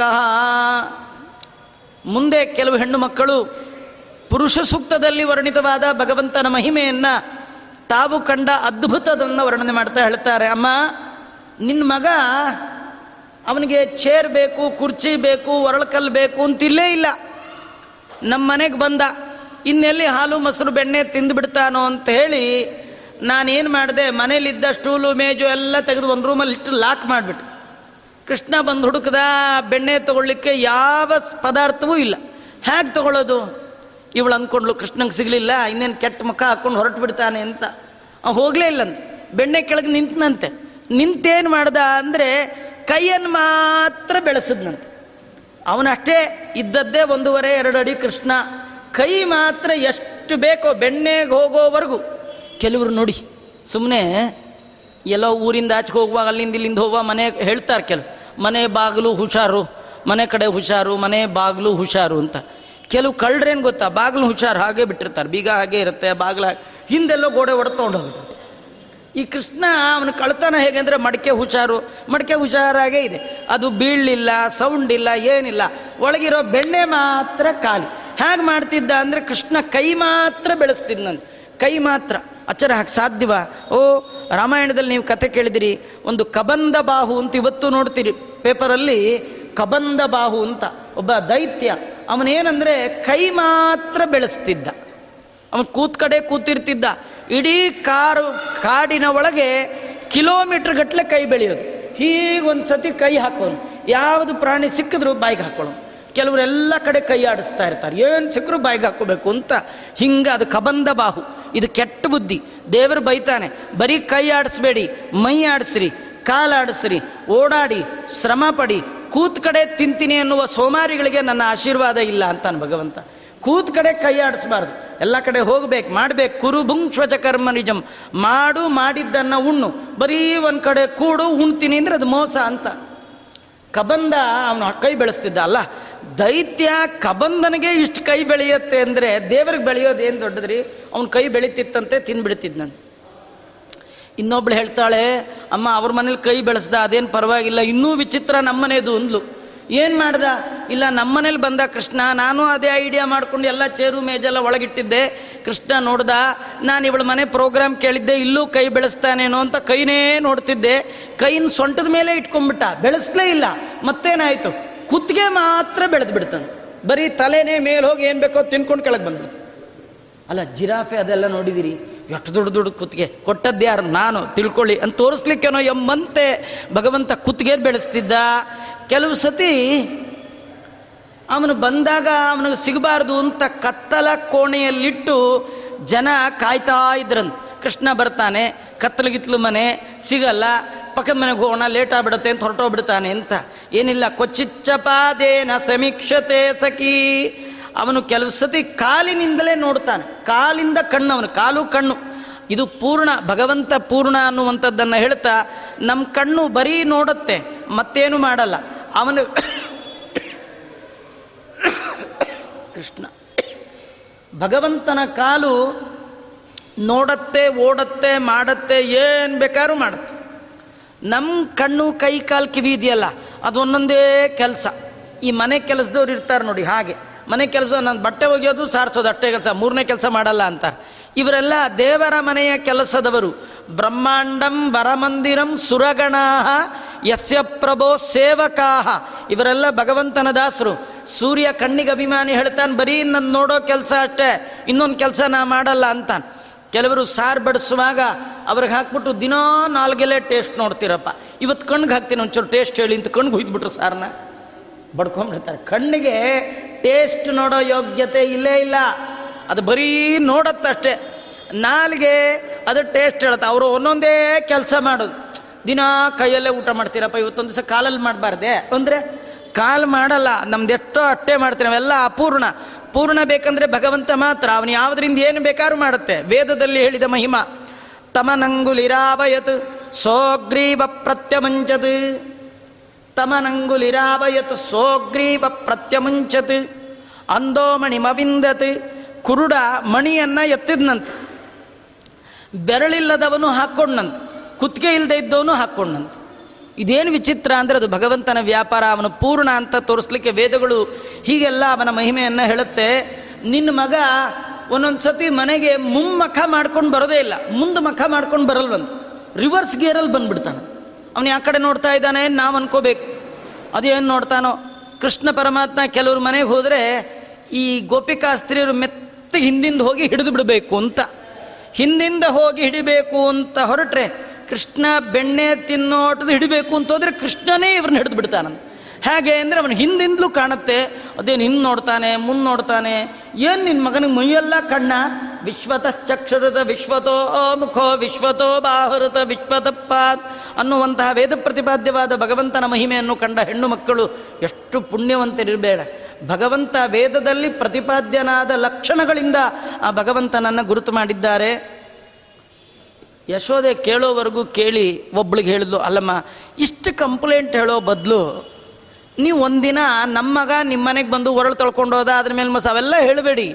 ಆ ತಳ್ಕೊಂಡು ಹೋಗ್ತಾನಲ್ಲ ಒರಳು, ಅದಕ್ಕೆ ಅವನ್ನ ಕಟ್ಟಿಬಿಡಿ ಅವಳಂದ್ಲು, ಇನ್ನೊಬ್ಳಂದ್ಲು, ನೀ ಹೇಳ್ದಂಗೆ ಏನಾರ ಕಟ್ಬಿಟ್ರೆ ಮಳೆ, ನಾಳೆ ದಿನ ಚಟ್ನಿ ಗಿಟ್ನಿ ಇಡ್ಲಿ ರುಬ್ಬೇಕಂದ್ರೆ ನಿಮ್ಮನೆಗೆ ಬರ್ಬೇಕು. ಒರಳು ಸಮೇತ ಹೊರಟೇ ಹೋಗ್ಬಿಡ್ತಾನೆ ಅವನು. ಹೊರಳಿದ್ರಲ್ವಾ ಅಂದ್ಲು. ಉಲು ಕಲೆಯಂ ಯದಿ ಬಂದಯಾಮೋ ನ ಎತ್ತುದೂಲು ಕಲಮೇವ ಬಾಲ ನಾ ಒರಳಿಗೆ ಕೃಷ್ಣನನ್ನ ಕಟ್ಟಿದ್ರೆ ಕೃಷ್ಣಂಗೆ ಏನು ಪ್ರಾಬ್ಲಮ್ ಇಲ್ಲ, ನಮಗೆ ಪ್ರಾಬ್ಲಮ್. ಏನಂದ್ರೆ ನಾಳೆಯಿಂದ ರುಬ್ಲಿಕ್ಕೆ ಹೊರಳಿಲ್ಲ ಅವನು ಒರಳು ಸಮೇತ ಹೊರಟೋಗ್ಬಿಡ್ತು. ಯಶೋದೆ ಅಂದ್ಲು, ಹೌದಾ, ಅವನ ಕೆಲಸ ಮಾಡಿ. ಇನ್ನು ಕೃಷ್ಣನ ಒರಳಿಗಿರಳು ಕಟ್ಟಕ್ಕೆ ಹೋಗಬೇಡಿ. ಕೃಷ್ಣ ಬಂದರೆ ಇಷ್ಟು ಮಾಡಿ. ನಿಮ್ಮ ಮನೇಲಿ ಪಿಲ್ಲರ್ ಇರುತ್ತಲ್ಲ, ಮನೇಲಿ ಪಿಲ್ಲರ್, ಹಿಂದಿನ ಕಾಲದಲ್ಲೆಲ್ಲ ತೊಟ್ಟಿ ಮನೆ ಅಂತ. ಅಲ್ವಾ ಅದಕ್ಕೆ ಮಧ್ಯೆ ನಾಲ್ಕು ಚಚ್ಚೌಕಕ್ಕೆ ಒಂದು ಪಿಲ್ಲರ್ ಎಲ್ಲ ಇರ್ತಿತ್ತಲ್ಲ, ಅದಕ್ಕೆ ಅವಳು ಹೇಳ್ತಾಳೆ, ಒಂದು ಕೆಲಸ ಮಾಡಿ. ನಾಳೆ ಕೃಷ್ಣ ಬಂದರೆ ನಿಮ್ಮ ಮನೆ ಪಿಲ್ಲರ್ ಕಟ್ಬಿಡಿ. ಇನ್ನೊಬ್ಳು ಹಣ ಚಚ್ಕೊಂಡ್ಳು. ಇಂಥ ಐಡಿಯಾ ಕೆಟ್ಟ ಐಡಿಯಾ ಯಾರಿಗೂ ಕೊಡಬೇಡ ಕಣಮ್ಮ. ಏನಾದ್ರು ಪಿಲ್ಲರ್ ಕಟ್ಟಿದ್ವಿ ಅಂತ ತಿಳ್ಕೊ. ಹೊರಳು ಹೋದ್ರೆ ಪರವಾಗಿಲ್ಲ ಪಿಲ್ಲರ್ ಹೇಳ್ಕೊಂಡು ಮನೆ ಬಿದ್ದೋಗುತ್ತೆ ಎಂದ್ಲು. ಧ್ರುವಂ ಗೃಹಸ್ತಂಭವರೇ ನಿಬದ್ದೋ ಧ್ರುವಂ, ಧ್ರುವ ಅಂದರೆ ಪರ್ಮನೆಂಟ್ ಇರುವಂತಹ, ಗೃಹೇ ಸ್ತಂಭವರೇ ನಿಬದ್ದೋ ಶ್ರೇಷ್ಠವಾದ ಕಲ್ಲಿನ, ಮಧ್ಯದ ಕಲ್ಲಿನ ಕಂಬಕ್ಕೆ ಕಟ್ಟಿದರೆ ಗ್ರಹಣ್ಯ ಸೌಪಾತಯಿತು ಸಮರ್ಥ. ಪಿಲ್ಲರ್ ಹೇಳ್ಕೊಳ್ಳೋದಾಗ್ತಾನೆ ಮನೆ ಕೆಡವು ಬಿಡ್ತಾನೆ ನಿನ್ನ ಮಗ ಸಾಮಾನ್ಯ ಅಲ್ಲ. ಇದ್ರ ಕಥೆ ಏನು ಗೊತ್ತಾ? ಪಿಲ್ಲರ್ ಕೆಡಬೋದು ಮನೆ ಬೀಳೋದು ಅಂದ್ರೆ ಇಷ್ಟೇ. ನಮ್ಮ ದೇಹದ ಒಳಗೆ ಪಿಲ್ಲರ್ ಯಾವುದು ಹೇಳಿ? ಹೃದಯ. ಹೃದಯದ ಒಳಗೆ ದೇವರನ್ನು ಕಟ್ಟಾಕ್ಬೇಕಂತ. ಹೃದಯ ಎಳ್ಕೊಂಡು ಹೋಲಿ ಬಿಡಿ, ಮನೆ ಬಿದ್ದೋಗುತ್ತೆ ಹೋಗ್ಲಿ ಬಿಡಿ, ಇದೇ ಮನೆ. ಈ ಮನೆ ಬಿದ್ದೋಗ್ಬೇಕು ಹೃದಯಕ್ಕೆ ದೇವರನ್ನು ಕಟ್ಟಬೇಕು. ಹಾಗೆ ಅವಳು ಹೇಳ್ತಾ ಇದ್ದಾಳೆ, ಹೃದಯ ಕಟ್ಟಿದ್ರೆ ಎಳ್ಕೊಂಡು ಹೋಗ್ತಾನೆ ಅಂದರೆ ಈಗ ಕೆಲವು ಕಥೆ ಮುಂದೆ ಬರುತ್ತೆ ಅದೊಂದು ಕಥೆ. ಕೃಷ್ಣ ಪರಮಾತ್ಮನಿಗೆ ಅವರಮ್ಮ ಒರಳಕ್ಕೆ ಕಟ್ಟಲಿಲ್ಲಂತೆ ಒರಳಿಗೂ ಕೃಷ್ಣನಿಗಿಂತಲೂ ಹೈಟ್ ಇತ್ತು. ಕೃಷ್ಣ ಇದ್ದದ್ದಿಷ್ಟೇ ವರಳು ಇದ್ದದ್ದು ದೊಡ್ಡದು. ಹೇಗೋ ಕಷ್ಟಪಟ್ಟು ಕಟ್ಟಲು ಆ ಕಥೆ ಬರುತ್ತೆ. ಕೃಷ್ಣ ಏನು ಮಾಡ್ದ? ಕಟ್ಟಿ ಎಲ್ಲ ಆದಮೇಲೆ ಅವರಮ್ಮ ಅಂದ್ಲಂತೆ, ಕೃಷ್ಣ, ಏನು ಚೇಷ್ಟೆ ಮಾಡ್ತೀವ ನನಗೂ ಸಾಕಾಗಿ ಸಾಕಾಗಿ ಹೋಯ್ತಪ್ಪ. ನಂಗೆ ತುಂಬ ಕೆಲಸ ಇದೆ. ಇನ್ನೆಲ್ಲೂ ಹೋಗಬೇಡ. ಆಯ್ತಾ? ಅಂಥೇಳಿ ಒರಳು ಕಟ್ಟಿ ಒಳಗೆ ಹೋದ್ಲು. ಕೃಷ್ಣ ಅಮ್ಮ ಹೋಗೋವರೆಗೂ ಹೀಗೆ ನೋಡಿ ಅಮ್ಮಂಗಂದ, ಅಮ್ಮ, ಈ ಪುಟಾಚಿ ಮನೆ ಇಟ್ಕೊಂಡೆ ಇಷ್ಟು ಆಡ್ತೀಯಲ್ಲ ನೀನು? ತರ್ಟಿ ಪಾರ್ಟಿ ಇಟ್ಕೊಂಡೇ ಇಷ್ಟು ಆಡ್ತೀಯ ಹದಿನಾಲ್ಕು ಲೋಕ ನನ್ನ ಮನೆ ನಮ್ಮ ನಿನ್ನ ಗಂಡ, ಹೆಂಡ್ತಿ, ನಾವಿಬ್ಬರು, ನಮಗಿಬ್ಬರು ಇರೋರಿಗೇನೆ ಇಟ್ಟು ಒದ್ದಾಡ್ತೀಯ? ಹದಿನಾಲ್ಕು ಲೋಕದ ಒಳಗಿರುವ ಎಂಬತ್ನಾಲ್ಕು ಲಕ್ಷ ಜೀವರಾಶಿಗಳಿಗೆ ಊಟ ಹಾಕೋ ನಾನು ಎಷ್ಟು ಬ್ಯುಸಿ ಶೆಡ್ಯೂಲ್ ಇರಬೇಡ. ನಿನಗೆ ಇಷ್ಟೇ ಕೆಲಸ ನನಗೆ ಎಷ್ಟು ಕೆಲಸ? ನೀವು ಒಳಗೋಗು ನಾ ಹೊರಗೆ ಹೋಗ್ತೀನಿ ಅಂತ ಹೊರಟ್ಬಿಟ್ಟ. ಕೃಷ್ಣ ಪರಮಾತ್ಮ ಹೋಗ್ಬೇಕಾದ್ರೆ ವರಳನ್ನು ಬಿಡಿಸ್ಕೊಂಡು ಹೋಗಲಿಲ್ಲಂತೆ. ವರಳನ್ನು ಎಳ್ಕೊಂಡು ಹೋದ್ ನಾನು. ಇದರಲ್ಲಿ ಒಂದು ಒಳ್ಳೆ ಕಥೆ ಇದೆ. ಏನಂದರೆ ನೋಡೋರಿಗೆ ಕೃಷ್ಣ ಕಾಣ್ತಿರ್ಲಿಲ್ಲ. ಒರಳೆ ಬರ್ತಿದ್ಯಾನೋ ಅನ್ನೋ ಹಾ ಕಾಣ್ತಿತ್ತು. ಇದರ ಅರ್ಥ ಏನು ಗೊತ್ತಾ? ನಾವು ಯಾರು ಬಂದರೆ ಆಚಾರ ಬಂದರು ಆಚಾರ ಬಂದರು ಅಂತಾರೆ. ಎಲ್ಲಿ ಆಚಾರ ಬಂದ್ರಿ? ಆಚಾರ ಒಳಗೆ ಭಗವಂತನ ಕಟ್ಟಿದ್ದಾರೆ. ಒಳಗೆ ಭಗವಂತ ಇದ್ದಾನೆ. ಅವನು ಬರೋದ್ರಿಂದ ಈ ಕಲ್ಲು ಒರಳು ಬರ್ತಾ ಇದೆ. ಆದರೆ ಒಳಗಿರುವ ಅಂತರ್ಧ್ರುವಾಯ ಅನುಪಲಭ್ಯ ವರ್ತಮನೆ. ಒಳಗಿರುವ ಭಗವಂತನನ್ನ ಕಾಣುವ ಕಣ್ಣನ್ನ ಜೀವನದ ಒಳಗೆ ಇಂಪ್ಲಿಮೆಂಟ್ ಮಾಡಿಕೊಂಡಿರದ ಕಾರಣ ನಮಗೆ ದೇವ್ರು ಕಾಣಲ್ಲ ಬಂದವ್ರು ಕಾಣ್ತಿರ್ತಾರೆ. ವರಳು ಮಾತ್ರ ಕಾಣ್ತಿರುತ್ತೆ. ದೇವ್ರದ್ದು ಎಂಥ ಗುಣ ಅಂದರೆ ಕಲ್ಲು ಕಟ್ಬಿಟ್ರು ಕಲ್ಲಿಗೆ ಚೇತನತ್ವ ಬಂದ್ಬಿಡತ್ತಂದು ಒರಳು ಎಂದಾರು ನಡೆಯುತ್ತಾ, ಆದರೆ ಕೃಷ್ಣನ ಪಾದಕ್ಕೆ ಕಟ್ಟಿದ ಒರಳು ಕೂಡ ನಡೆಯತ್ತಂದು ಕೃಷ್ಣನ ಪಾದಕ್ಕೆ ಕಟ್ಟಿದ ಈ ಕಲ್ಲಂತ ದೇಹ ಭಗವಂತನ ಪಾದವನ್ನು ಸೇರುತ್ತೆ ಅಂತ ತೋರಿಸುವ ಅನೇಕ ಕಥೆಗಳು ಬರ್ತಕ್ಕಂಥದ್ದು. ಅವಳು ಅಳ್ತಾಳೆ, ಈ ಥರ ಯಾರಿಗೂ ಐಡಿಯಾ ಕೊಡಬೇಡಮ್ಮ ಅಂತಂದ್ಲು.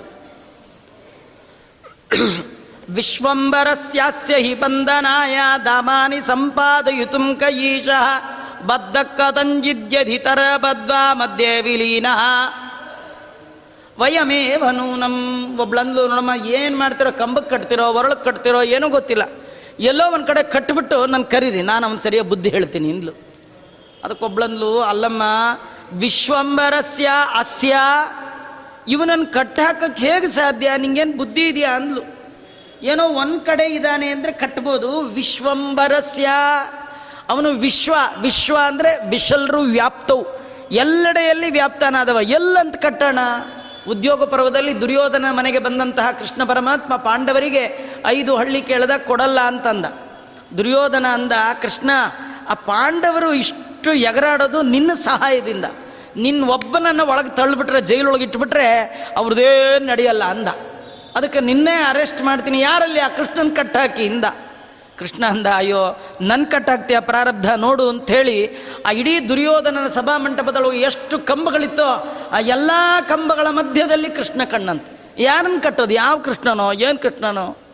ಇವರಂತಾರೆ ವಿಶ್ವಂಬರಸ್ಯ ಹಾಸ್ಯ ಇಂತಹ ವಿಶ್ವಂಬರನಾದ ಭಗವಂತನನ್ನ ಕಟ್ಟಲಿಕ್ಕೆ ಬಂಧನಾಯ ದಾಮಾನಿ ಸಂಪಾದಯಿತು ಕೈಶಃ ಈಶಃ ಆ ಭಗವಂತನನ್ನು ಕಟ್ಟಲಿಕ್ಕೆ ಹಗ್ಗವನ್ನು ಎಲ್ಲಿ ಸಂಪಾದನೆ ಮಾಡಬೇಕು ಅಂತ ಕೇಳ್ತಾರೆ ಹಗ್ಗ ಸಿಗುತ್ತಾ ಅಷ್ಟು? ಎಲ್ಲಿಂದ ತರ್ತೀರಿ? ಏನೋ ಕಥಂಚಿತ್ ಯದಿ ಬಂದಯಾಮಹ ಏನೋ ತುಂಬ ಕಷ್ಟಪಟ್ಟು ಊರಲ್ಲಿರೋ ಹಗ್ಗ ಎಲ್ಲ ತಂದು ಜಾಯಿಂಟ್ ಜಾಯಿಂಟ್ ಮಾಡಿ ಕಣ್ಕಂಡು ದೇವರಿಗೆಲ್ಲ ಕಟ್ಟಿದ್ರು. ಕಟ್ಟಿ ಎಲ್ಲ ಆದ್ಮೇಲೆ ಟೈಟ್ ಮಾಡಿ ನೋಡಿಕೊಂಡ್ರೆ ಆ ಗಂಟಿನ ಮಧ್ಯದಲ್ಲಿ ಅವನಿರಲ್ಲ. ನಾವೇ ಸಿಕ್ಕಾಕೊಂಡ್ಬಿಟ್ಟಿರ್ತೀವಿ ಅಂತ. ಕಟ್ಟಿದ್ದು ಅವನ್ನ. ಸಿಕ್ಕಾಕೊಳ್ಳೋದು ಮಧ್ಯೆ ವಿಲೀನ ವಯಮೇವ ನೂನಂ. ಕಟ್ಟಾಕ್ಲಿಕ್ಕೆ ಹೋದವ್ರು ಸಿಕ್ಕಾಕೊಳ್ತಾರೆಯೇ ವಿನಃ. ಇದೇನು ಗೊತ್ತಾ? ದಾಸರ ಕನ್ನಡದ ಹಾಡಿದೆ ನೋಡಿ. ಪೂಜೆ ಮಾಡಲು ಕಂಡ ಗೋಜು ಬೀಳಲು ಬೀಜ ಮಾತಿನ ಫಲ ಸಹಜ ದೊರಕದು. ನೀವೇನೋ ಮಾಡ್ತೀನಿ, ದೇವ್ರಿಗೆ ಹಾಗೆ ಮಾಡ್ಬಿಡ್ತೀನಿ, ಹೀಗೆ ಮಾಡ್ತೀನಿ, ಹೋದರೆ ನೀವೇ ಸಿಕ್ಕಾಕೋತೀರಿ. ಅದೆಲ್ಲ ಮಾಡಲಿಕ್ಕಾಗಲ್ಲ. ಪೂಜೆ ಮಾಡುವಾಗ ಭಾವನಾತ್ಮಕ ಪೂಜೆ ಬೇಕು. ನಿಮ್ಮಲ್ಲಿ ಭಾವನೆ ಇಲ್ಲ, ಅನುಸಂಧಾನ ವಿನಾ ಪೂಜಾ ಆಚಾರ್ಯರು ಹೇಳ್ತಾರೆ. ಅನುಸಂಧಾನ ಇಲ್ಲ ಅಂತಾದರೆ ನಾನು ಹೂವು ಕೊಟ್ಟೆ, ಗಂಧ ಕೊಟ್ಟೆ, ದಿನಾ ಕೇಸರಿ ತಂದೆ ತರ್ತೀನಿ ಆಚಾರ್ಯ.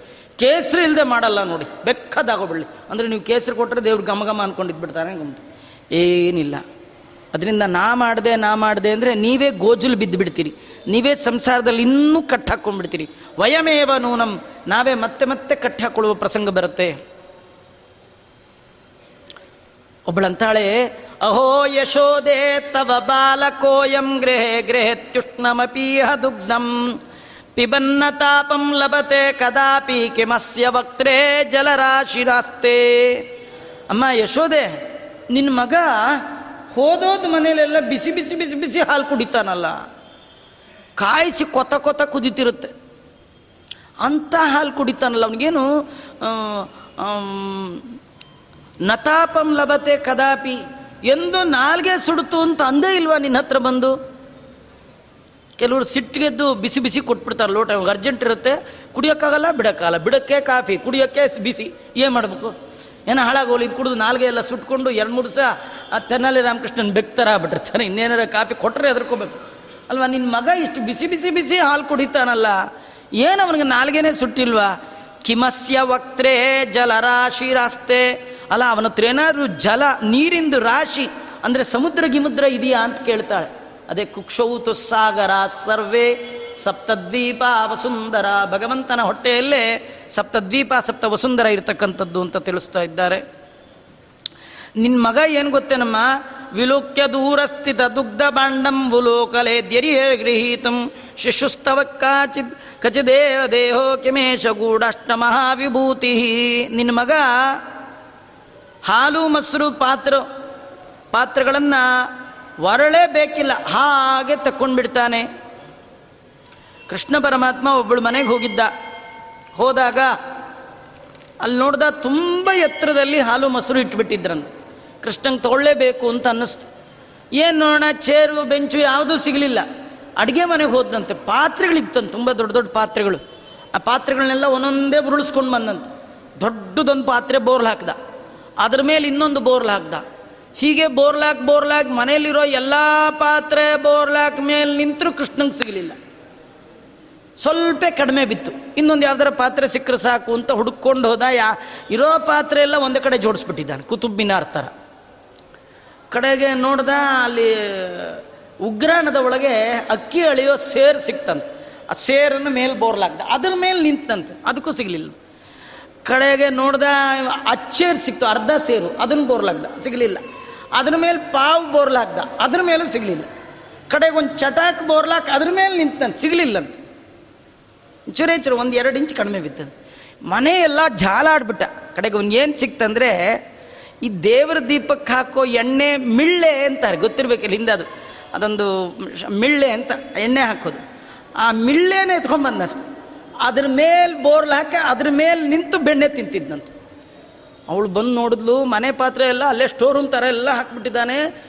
ಸೇರು, ಪಾವು, ಚಟಾಕು, ಅದ್ರ ಮೇಲೆ ಹೀಗೆ ನೋಡಿದ್ಲು, ಮಿಳ್ಳೆ. ಎಣ್ಣೆದು ಸುಮ್ಮನೆ ನೆಲದ ಮೇಲೆ ಒಂಚೂರು ಎಣ್ಣೆ ಬಿದ್ದರೆ ಕೆಟ್ಟದಾಗ ಕಾಲಿಟ್ರೆ ಆರಾರು ತಿಂಗಳು ಬ್ಯಾಂಡೇಜ್ ಕಟ್ಕೊಂಡು, ಅಲ್ವಾ? ಒದ್ದಾಡೋ ಜನ ನಾವು, ಅವನ ಎಣ್ಣೆ, ಮಿಳ್ಳೆ ಮೇಲೆ ನಿಂತು ಬೆಣ್ಣೆ ತಿಂತಿದ್ನಂತೆ. ಯಶೋದೆಗೆ ಆಗಲೇ ಇಮ್ಮಿಡಿಯೇಟ್ ಮೆಸೇಜ್ ಕಳಿಸಿ ಯಶೋದೆಗೆ ಕಳಿಸ್ಬಿಟ್ರಂತ ಯಶೋದೆ, ನೋಡು ನಿನ್ನ ಮಗ ಅಂತ ಹೇಳಿ. ಆ ಕೃಷ್ಣ ಬೆಣ್ಣೆ ತಿಂತಿದ್ದಷ್ಟೇ ಅಲ್ಲ, ಬೆಣ್ಣೆಯನ್ನು ಬಾಯಲ್ಲಿ ಇಟ್ಕೊಂಡಿದ್ರೆ ಅವರಮ್ಮ ನೋಡ್ತಾ ಸುಮ್ಮನೆ ಮಾತಾಡ್ಲಿಕ್ಕೆ ಇವನೇ ಮಾತಾಡಿಸ್ಬೇಕಲ್ಲ. ಆ ಎಣ್ಣೆ ಮಿಳ್ಳೆ ಮೇಲೆ ಕುಣಿತಿದ್ನಂತೆ ದೇವ್. ಮಿಳ್ಳೆ ಮೇಲೆ ಕುಣಿಯೋದು ಅಂದ್ರೇನು ಅಲ್ಲ, ಹಾವಿನ ಮೇಲೆ ಕುಣಿಯೋ ಕೃಷ್ಣನ ಎಣ್ಣೆ ಮಿಳ್ಳೆ ಏನು ಮಾಡತ್ರಿ? ಜಗನ್ನಿ ಅಂತ, ಇಡೀ ಜಗತ್ತನ್ನು ನಿಯಂತ್ರಣ ಮಾಡುವವ ನಾನು. ಜಾರುವವರನ್ನು ಜಾರಿಸುವವ ನಾನು. ನಾನೇ ಜಾರಿಸೋದವ್ರನ್ನ. ಏನು ಜ ಜಸ್ಟು ಸ್ಕಿಡ್ ಆಗೋಯ್ತು. ಜಸ್ಟ್ ಸ್ಕಿಡ್ ಅಲ್ಲ, ಅದು ಫಿಕ್ಸ್ ಸ್ಕಿಡ್ ಆಗೋದು. ನೀವು ಇವತ್ತಿಟ್ಟೋದಕ್ಕೆ ಹೇಳ್ಬೇಕು, ಇದ್ರ ಮೇಲೆ ಕಾಲಿಡಬೇಕು ನಿಮಗೆ ಜಸ್ಟ್ ಬೈ ಮಿಸ್ಟೇಕ್ ಅವನಿಗೇನು ಮಿಸ್ಟೇಕ್ ಇಲ್ಲ. ನೀವೆಲ್ಲ ಬಿದ್ದದ್ದು ಆಕ್ಸಿಡೆಂಟ್ ಆದದ್ದು ಅಕಸ್ಮಾತ್. ಸಂಸ್ಕೃತದಲ್ಲಿ ಅಕಸ್ಮಾತ್ ಅಂದರೆ, ಕಸ್ಮಾತ್ ಅಂದರೆ ಯಾರಿಂದ? ಆ ಅಕ್ಷರಾಡ ಮಕಾರಸ್ ದೇವರಂತ ನನ್ನಿಂದಲೇ ನೀ ಬಿದ್ದದ್ದು. ಯಾರು ಭಗವಂತನನ್ನ ನಂಬಿರ್ತಾರಲ್ಲ, ಅವ್ರಿಗೂ ಬೀಳಬೇಕು ಅಂತ ಫಿಕ್ಸ್ ಆಗಿಬಿಟ್ಟಿರುತ್ತೆ ಪ್ರೋಗ್ರಾಮ್ ಫಿಕ್ಸ್ ಆದರೆ ಭಗವಂತ ಅವ್ರ ಹಿಂದಿಂದೇನೆ ಇರ್ತಾನಲ್ಲ, ಅವರು ಬೀಳ್ತಾರೆ. ಅವ್ರಿಗೆ ನೋವಾಗದ ಹಾಗೆ ದುರಿತಗಳಟ್ಟುವನು ದೂರದಲ್ಲಿ. ಆ ಟೈಮ್ಗೆ ದೇವರು ಮುಂದೆ ಬಂದು ಅವ್ರನ್ನ ಹಿಡ್ಕೊಂಡ್ಬಿಡ್ತಾನೆ. ಹಿಂದಿಂದೆ ಬರ್ತಿರ್ತಾನೆ. ಇನ್ನೇನು ಬೀಳ್ತಾರೆ ಅಂತ ಗೊತ್ತಾದಾಗ ಮುಂದೆ ಬಂದು ಹಿಡ್ಕೊಂಡ್ಬಿಡ್ತಾನೆ. ಬೀಳೋದೇ ಇಲ್ಲ.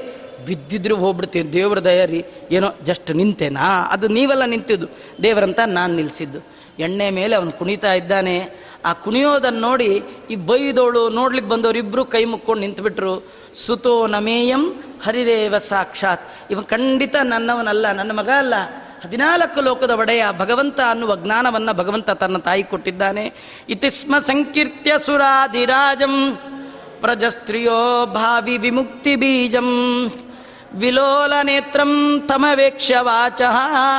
ಶನೈ ರಲಂ ಚಕ್ರುರನೇಕ ಭಾವ. ಅನೇಕ ಜನ ಗೋಪಿಕಾ ಸ್ತ್ರೀ ಯಶೋದೆ ಮುಂದೆ ಬಂದು ಕೃಷ್ಣನ ಮೇಲೆ ಕಂಪ್ಲೇಂಟ್ ಹೇಳ್ತಾ ಇದ್ದರೆ ಕೃಷ್ಣ ಪರಮಾತ್ಮ ಎಲ್ಲೋ ಇದ್ದವನು ಮುಂದೆ ಬಂದು ಆ ಹೇಳೋನ್ನೆಲ್ಲ ಒಮ್ಮೆ ಹೀಗೆ ನೋಡ್ತಿದ್ನಂತ ನೋಡ್ಬಿಟ್ರೆ ಸಾಕು, ಅವರಿಗೆ ಮೋಕ್ಷ ಫಿಕ್ಸ್ ಯಾಕೆ? ಇತಿಸ್ಮ ಸಂಕೀರ್ತ್ಯ ಸುರಾದಿರಾಜಂ. ದೇವತೆಗಳಿಗೆ ಒಡೆಯನಾದ ಭಗವಂತನ ಗುಣವನ್ನ ಸಂಕೀರ್ತ್ಯ ಚೆನ್ನಾಗಿ ಕೀರ್ತನೆ ಮಾಡ್ತಾ ಇದ್ದಾರಂತೆ. ಪ್ರಜಸ್ತ್ರಿಯೋ ಬಾಬಿ ವಿಮುಕ್ತಿ ಬೀಜಂ, ಮೋಕ್ಷಕ್ಕೆ ಬೀಜೀಭೂತವಾದ ಜ್ಞಾನ. ಯಾರ್ಯಾರಿಗೆ ಭಗವಂತನನ್ನ ಯಾವ ಯಾವ ಬಗೆಯ ಚೇಷ್ಟೆಯನ್ನು ನೋಡುವ ಭಾಗ್ಯ, ಆ ಯೋಗ್ಯತೆಗೆ ಸಿಕ್ಕಿತ್ತೋ ಅವರವ್ರಿಗೆ ಅಂಥದ್ದು ತೋರಿಸಿದ್ದ, ಅವರವ್ರಿಗೆಲ್ಲ ಭಗವಂತ ಪರಮಾನುಗ್ರಹ ಮಾಡಿದ್ದಾನೆ. ಕೃಷ್ಣ ಪರಮಾತ್ಮ ಎಲ್ಲರೂ ಕಂಪ್ಲೇಂಟ್ ಹೇಳೇ ಹೇಳ್ತಿದ್ರು. ಅವ ತಾಯಿಗೆ ತುಂಬ ಬೇಜಾರಾಯಿತು.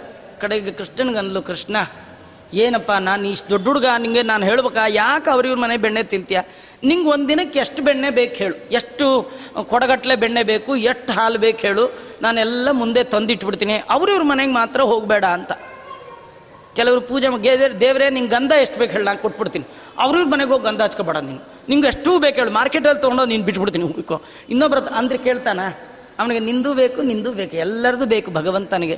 ದೊಡ್ಡವರು ಈ ಕೆಲವರೆಲ್ಲ ವಜ್ರದ ಮಂಟಪ ಹಾಕಿ ನೂರಾರು ದೀಪ ಹಚ್ಚಿ ಇದ್ಬದ್ ಮಂತ್ರ ಎಲ್ಲ ಹೇಳಿ ಪೂಜೆ ಮಾಡ್ತಾರೆ, ದೇವರಲ್ಲೂ ಕೂತ್ಕೊಳ್ತಾನೆ ನಮ್ಮ ಮನೇಲಿ ಏನು ಗತಿ ಇಲ್ಲ. ಯಾವುದೋ ಒಂದು ಕೆಟ್ಟ ಮೂತಿದೊಂದು ಮಂಟಪ, ಅದು ಧೂಳು ಕೂಡ ಒಡ್ಸೋಕೆ ನಮಗೆ ಪುರುಸೊತ್ತಿಲ್ಲ. ಅದರೊಳಗೆ ಇಟ್ಟು ಏನೋ ಅದು ಡೊಗ್ಗಾಲ ಕೃಷ್ಣ, ಆ ಕೃಷ್ಣನು ಕುಂಟಾಗಿರ್ತಾನೆ. ಅದರದೇ ಪೂಜೆ ಮಾಡಿ ಅಷ್ಟರೊಳಗೆ ಹೋಗಿ ದೇವರು ಅಲ್ಲೂ ಇರ್ತಾನೆ. ಅವನು ದೊಡ್ಡವ್ರು ಮಾಡೋದು ತಗೊಳ್ತಾನೆ, ಸಣ್ಣವ್ರು ಮಾಡೋದು ತಗೊಳ್ತಾನೆ. ಯಾರು ನನ್ನ ಬಿಟ್ಟು ಹೋಗಬೇಡ ಅಂದರೆ ಕೇಳಲ್ಲ ಅವನು. ಎಲ್ಲ ಕಡೆ ಸಂಚಾರ ಮಾಡ್ತಿರ್ತಾನೆ. ಇವಳಂತಾಳೆ, ಕೃಷ್ಣ, ಯಾಕೆ ಹಾಗೆ ಮಾಡ್ತೀಯೋ? ಕೃಷ್ಣ, ಇವರೆಲ್ಲರ ಕಂಪ್ಲೇಂಟಿಗೆ ಒಂದೇ ಉತ್ತರ ಕೊಟ್ಟನಂತೆ ಎಲ್ಲರೂ ಹೇಳಿದ್ದೇನು, ಅಮ್ಮ, ಬೆಣ್ಣೆ ತಿಂದ ಬೆಣ್ಣೆ ತಿಂದ ಅಂತ ತಾನೆ. ನೋಡು, ನಾನೀಗೇನು ಮಾಡ್ತೀನಿ ನೋಡು ಅಂತ ಏನು ಮಾಡ್ದ? ಮೃದಂ ಸಮಾಸ್ವಾದ್ಯ ಜಗಂತಿ ಮಾತು ಪ್ರದರ್ಶಯಾಮಾಸ. ಕಿಲಾಸ್ಯ ದೇಶೆ, ಅಹಂ ಸುಪಾತ್ರೇ ರಸಯ ಪ್ರದತ್ತ ಸಹಸ್ರದಾಸೌ ಫಲಿತೇತಿ ಮನ್ಯೇ. ಕೃಷ್ಣ ಪರಮಾತ್ಮ ಅಮ್ಮ ನೋಡ್ ನೋಡ್ತಿರುವ ಹಾಗೆ ಸೀದಾ ಹೋಗಿದ್ದೆ. ಆ ಎಲ್ಲ ನೋಡುವ ಹಾಗೆ ಮನೆ ಮುಂದೆ ಒಂದು ಹಿಡಿ ಮಣ್ಣು ತೆಗೆದು ಬಾಯಿಗೆ ಹಾಕೊಂಡ್ಬಿಟ್ಟ ಅವನು ಮಣ್ಣು ಎರಡು ಮೂರು ಸತಿ ತಿಂದ. ಅವನು ಮಣ್ಣು ತಿಂದ ಅಂತ ಯಾರು ಅನ್ಕೊಂಡ್ರೋ ಅವ್ರ ಬಾಯಿಗೆಲ್ಲ ಮಣ್ಣೆ ಬೀಳೋ ಹಂಗೆ ಮಾಡ್ದ. ಅವನು ಮಣ್ಣು ತಿಂದ. ನಿಜವಾಗಿಯೂ ಮಣ್ಣು ತಿನ್ನ ಅಂದರೆ ದೇವ್ರಂತಾನೆ. ಅಮ್ಮ ಅವ್ರ ಮನೆ ಬೆಣ್ಣೆ ನಮ್ಮನೆ ಬೀದಿ ಮಣ್ಣು, ಎರಡೂ ಒಂದೇ ಅಂದ ಅಂದ್ರೆ ಏನಂದರೆ, ನಂಗೆ ತುಂಬ ಹಶ್ವಾದ್ರೆ ಬೇಕಾದ್ರೆ ಮನೆ ಮುಂದಿನ ಬೆಣ್ಣೆ ಮಣ್ಣು ತಿಂತೀನಿ ವಿನ ಇನ್ನೊಬ್ಬರು ಮಣ್ಣು ತಿನ್ನಲ್ಲ ಅಂತ ಒಂದು ಅರ್ಥ. ಅವ್ರ ಅಮ್ಮಂಗೆ ಹಾಗೆ ಅರ್ಥ ಮಾಡಿಸ್ದ. ಈ ಕಂಪ್ಲೇಂಟ್ ಕೊಟ್ಟವ್ರಿಗೆಲ್ಲ ಏನು ಅರ್ಥ ಮಾಡಿಸ್ದ? ನೋಡ್ರಿ ಕೃಷ್ಣ ನಮ್ಮನೆ ಬೆಣ್ಣೆ ತಿಂದು ಅದು ಮಣ್ಣಿಗೆ ಸಮ ಅಂತಾನೆ. ಅಂದರೆ ನಿಮ್ಮನೆ ಬೆಣ್ಣೆಲಿ ನಂದು ನಂದು ಅನ್ನುವ ಮಮಕಾರ ಇದ್ದರೆ ಅದು ಮಣ್ಣಿಗೆ ಸಮಾನ ಅಂತ ಅವರಿಗೆ ಜ್ಞಾನ ಕೊಟ್ಟ. ಒಬ್ಬೊಬ್ರಿಗೆ ಒಂದೊಂದು ಥರ ಜ್ಞಾನ. ತಾಯಿಗೆ ಅನ್ನಿಸ್ತು ನನ್ನ ಮಗ ಬೇಕಾದ್ರೆ ಮಣ್ಣು ತಿಂತಾನ್ರೆ ನಿಮ್ಮನೆ ಬೆಣ್ಣೆ ತಿನ್ನಲ್ಲ ಅನ್ನೋಂಗೆ ಅವಳಿಗೆ. ನೋಡಿ, ನಾವು, ನಾನು ನಾನು ನನ್ನ ಮನೆ ಬೆಣ್ಣೆ ನನ್ನ ಮನೆ ಮೊಸರು ಒಂದತ್ತಕ್ಕೆ ತಿಂದು ಕೃಷ್ಣ ಅದನ್ನು ಯಾವ ರೀತಿ ಟ್ರೀಟ್ ಮಾಡ್ದ ಅಂದರೆ ನಿಮ್ಮ ಮನೆ ಬೆಣ್ಣೆ ಮಣ್ಣಿಗೆ ಸಮ ಅಂತ. ತತ್ವಜ್ಞಾನಿಗಳಿಗೆ ಏನು ಸಂಬಂಧ ಕೊಟ್ಟ? ತುಂಬ ಜ್ಞಾನಿಗಳು. ಅವರೇನು ಅನ್ಕೊಂಡ್ರು? ದೇವರು ಬೆಣ್ಣೆ ತಿಂದ್ರು ಅಟ್ಟೆ ಮಣ್ಣು ತಿಂದ್ರು ಅಟ್ಟೆ, ಅವನು ಜಡ ಪದಾರ್ಥದ ಭೋಗ ಭಗವಂತನಿಗಿಲ್ಲ, ಅವನು ರಸಜ್ಞ ಎಲ್ಲದರ ಒಳಗಿರುವ ಸ್ವಾಖ್ಯ ರಸವನ್ನೇ ಸ್ವೀಕಾರ ಮಾಡ್ತಾನೆ. ಮಣ್ಣಲ್ಲಿಯೂ ರಸ ಇದೆ, ಪೃಥ್ವಿ ಗಂಧವತಿ, ಅಲ್ವಾ? ಆ ರಸವನ್ನು ಸ್ವೀಕಾರ. ಬೆಣ್ಣೆಯಲ್ಲೂ ತನ್ನ ಸ್ವಾಖ್ಯ ರಸವನ್ನೇ ಸ್ವೀಕಾರ ಮಾಡ್ತಾನೆ. ಯಾಕಂದರೆ ರಸಕ್ಕೆ ರಸರೂಪ, ರಸೋವೈ ಸಹ ಅಂಥೇಳಿ ಒಬ್ಬೊಬ್ರಿಗೂ ಕೊಟ್ಟ. ಇಷ್ಟೆಲ್ಲ ಆದಮೇಲೆ ಅಮ್ಮಂಗೆ ಜಂಬ ಬಂತು, ಮಗನ ಮೇಲೆ ಗರ್ವ ಬಂತು. ಎಂಥ ಮರ್ಯಾದಸ್ತ ನನ್ನ ಮಗ? ಬೇಕಾದ್ರೆ ಮಣ್ಣು ತಿಂತಾನೆ ವಿನ ನಿಮ್ಮನೆ ಬೆಣ್ಣೆ ತಿನ್ನಲ್ಲ ಅಂತ ಆ ಬಂದವ್ರಿಗೆಲ್ಲ ಚೆನ್ನಾಗಿ ಬೈದಿಟ್ಲು. ನಿಮಗೆ ಬೇರೆ ಕೆಲಸ ಇಲ್ಲ, ಹೇಳೋರು ಕೇಳೋರು ಇಲ್ಲ. ದಿನ ಅವ್ರ ಇವ್ರ ಮನೆ ಬದುಕು ನೋಡ್ಕೊಂಡು ಓಡಾಡ್ತೀರಿ. ಬೆಳಗಾದ ತಕ್ಷಣ ಕೃಷ್ಣನ ಮೇಲೆ ದೂರ ಮಾಡದೇ ಇದ್ರೆ ನಿಮಗೆ ತಿಂದ ಅನ್ನ ಕರ್ಗ ನಡ್ರಿ ಅವ್ರಿಗೆ ಅಂತ ಎಲ್ಲರೂ ಜಬರಿಸಿ ಬೈದು ಕಳಿಸ್ಬಿಟ್ರು. ಕಳಿಸಿದ ಮೇಲೆ ಮತ್ತೆ ಕೃಷ್ಣನ ಕೈ ಹಿಡ್ಕೊಂಡ್ಲು, ಕೃಷ್ಣ, ನೀನು ತಿಂದಿಲ್ಲ ಅಂದ್ರೆ ಸಾಕಿತ್ತಪ್ಪ. ಅದನ್ನು ತೋರಿಸ್ಲಿಕ್ಕೆ ಮಣ್ಣು ಯಾಕೆ ತಿಂದೆ? ತಿನ್ನಬಾರ್ದಿತ್ತು ಎಂಥ ಮಣ್ಣು ತಿಂದ್ಬಿಟ್ಯೋ ಕೃಷ್ಣ? ಆ ಅನ್ನಲು ಅಮ್ಮ ಬೇಡ ಅಂದ. ಇಲ್ಲ ನೀ ಅನ್ನಪ್ಪ ಅಂದ್ಲು.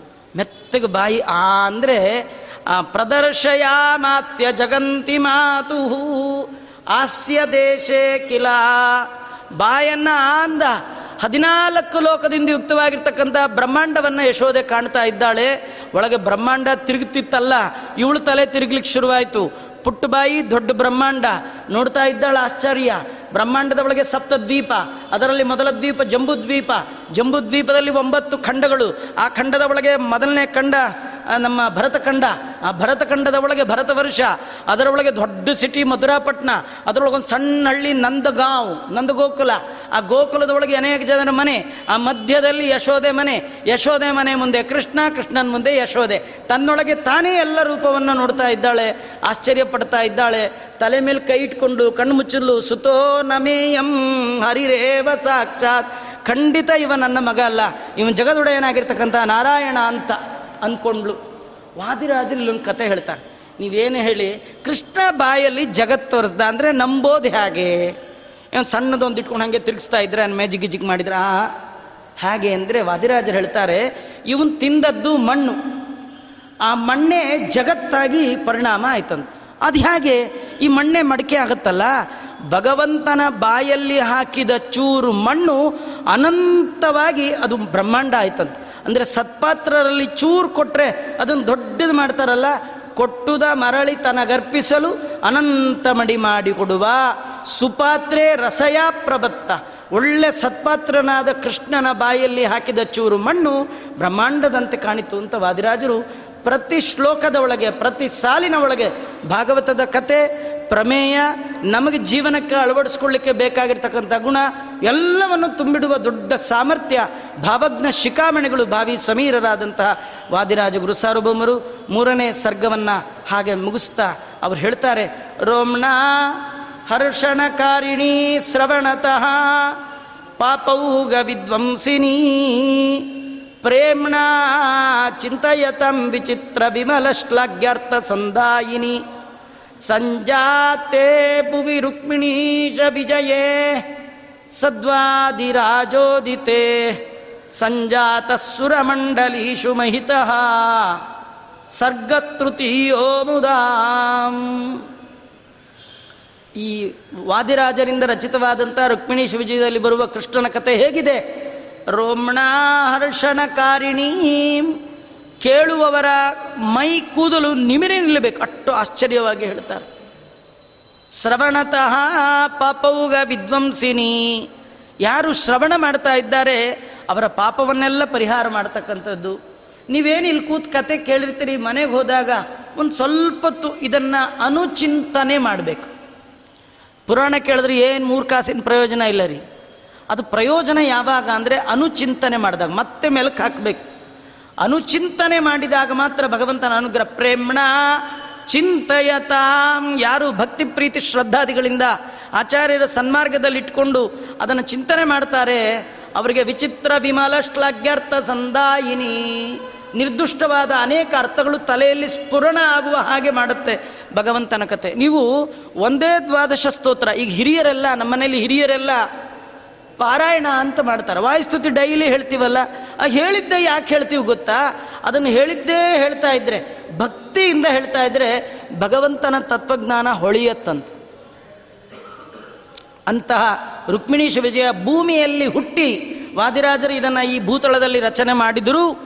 ದೇವಲೋಕದ ಸಭೆಯಲ್ಲಿ ನಿರಂತರ ಪಾಠ ಪ್ರವಚನಕ್ಕೆ ಯೋಗ್ಯವಾದಂತಹ ಅತ್ಯದ್ಭುತವಾದ ಗ್ರಂಥ ಇದು ಅಂತ ವಾದಿರಾಜರು ಮೂರನೇ ಸರ್ಗದ ಮಂಗಳಾಚರಣೆಯನ್ನು ಮಾಡ್ತಾರೆ. ನಾಲ್ಕನೇ ಸರ್ಗದಲ್ಲಿ ಆರಂಭ ಮಾಡ್ತಾ, ಉದ್ಯಚ್ಚ ತತ್ಕಬರಿ ಪ್ರಸೂನ ನಿಕರಾಂ ವೈರಾಗ್ಯ ಭಾಗ್ಯ ಪ್ರಿಯ, ಸದ್ಗೀತಾತ್ಮಶೋನು ವರ್ಣನ ಪರಾಂ ಜ್ಞಾನೋನು ಮೋದಿ ಹರಿ ದದ್ನೋ ನಿರ್ಮತನೋದ್ಯತಾಂ ಸಮುದಿತ ಪ್ರೇಮ ಶ್ರುದಾರಾಂ ನಿಜಾಂ, ಪ್ರೇಮ್ಣ ಮಂದಮುಪಾಜಗಾಮ ಜನನೀಂ ಭಕ್ತೈಕವಶ್ಯ ಪ್ರಭು ಯಾವ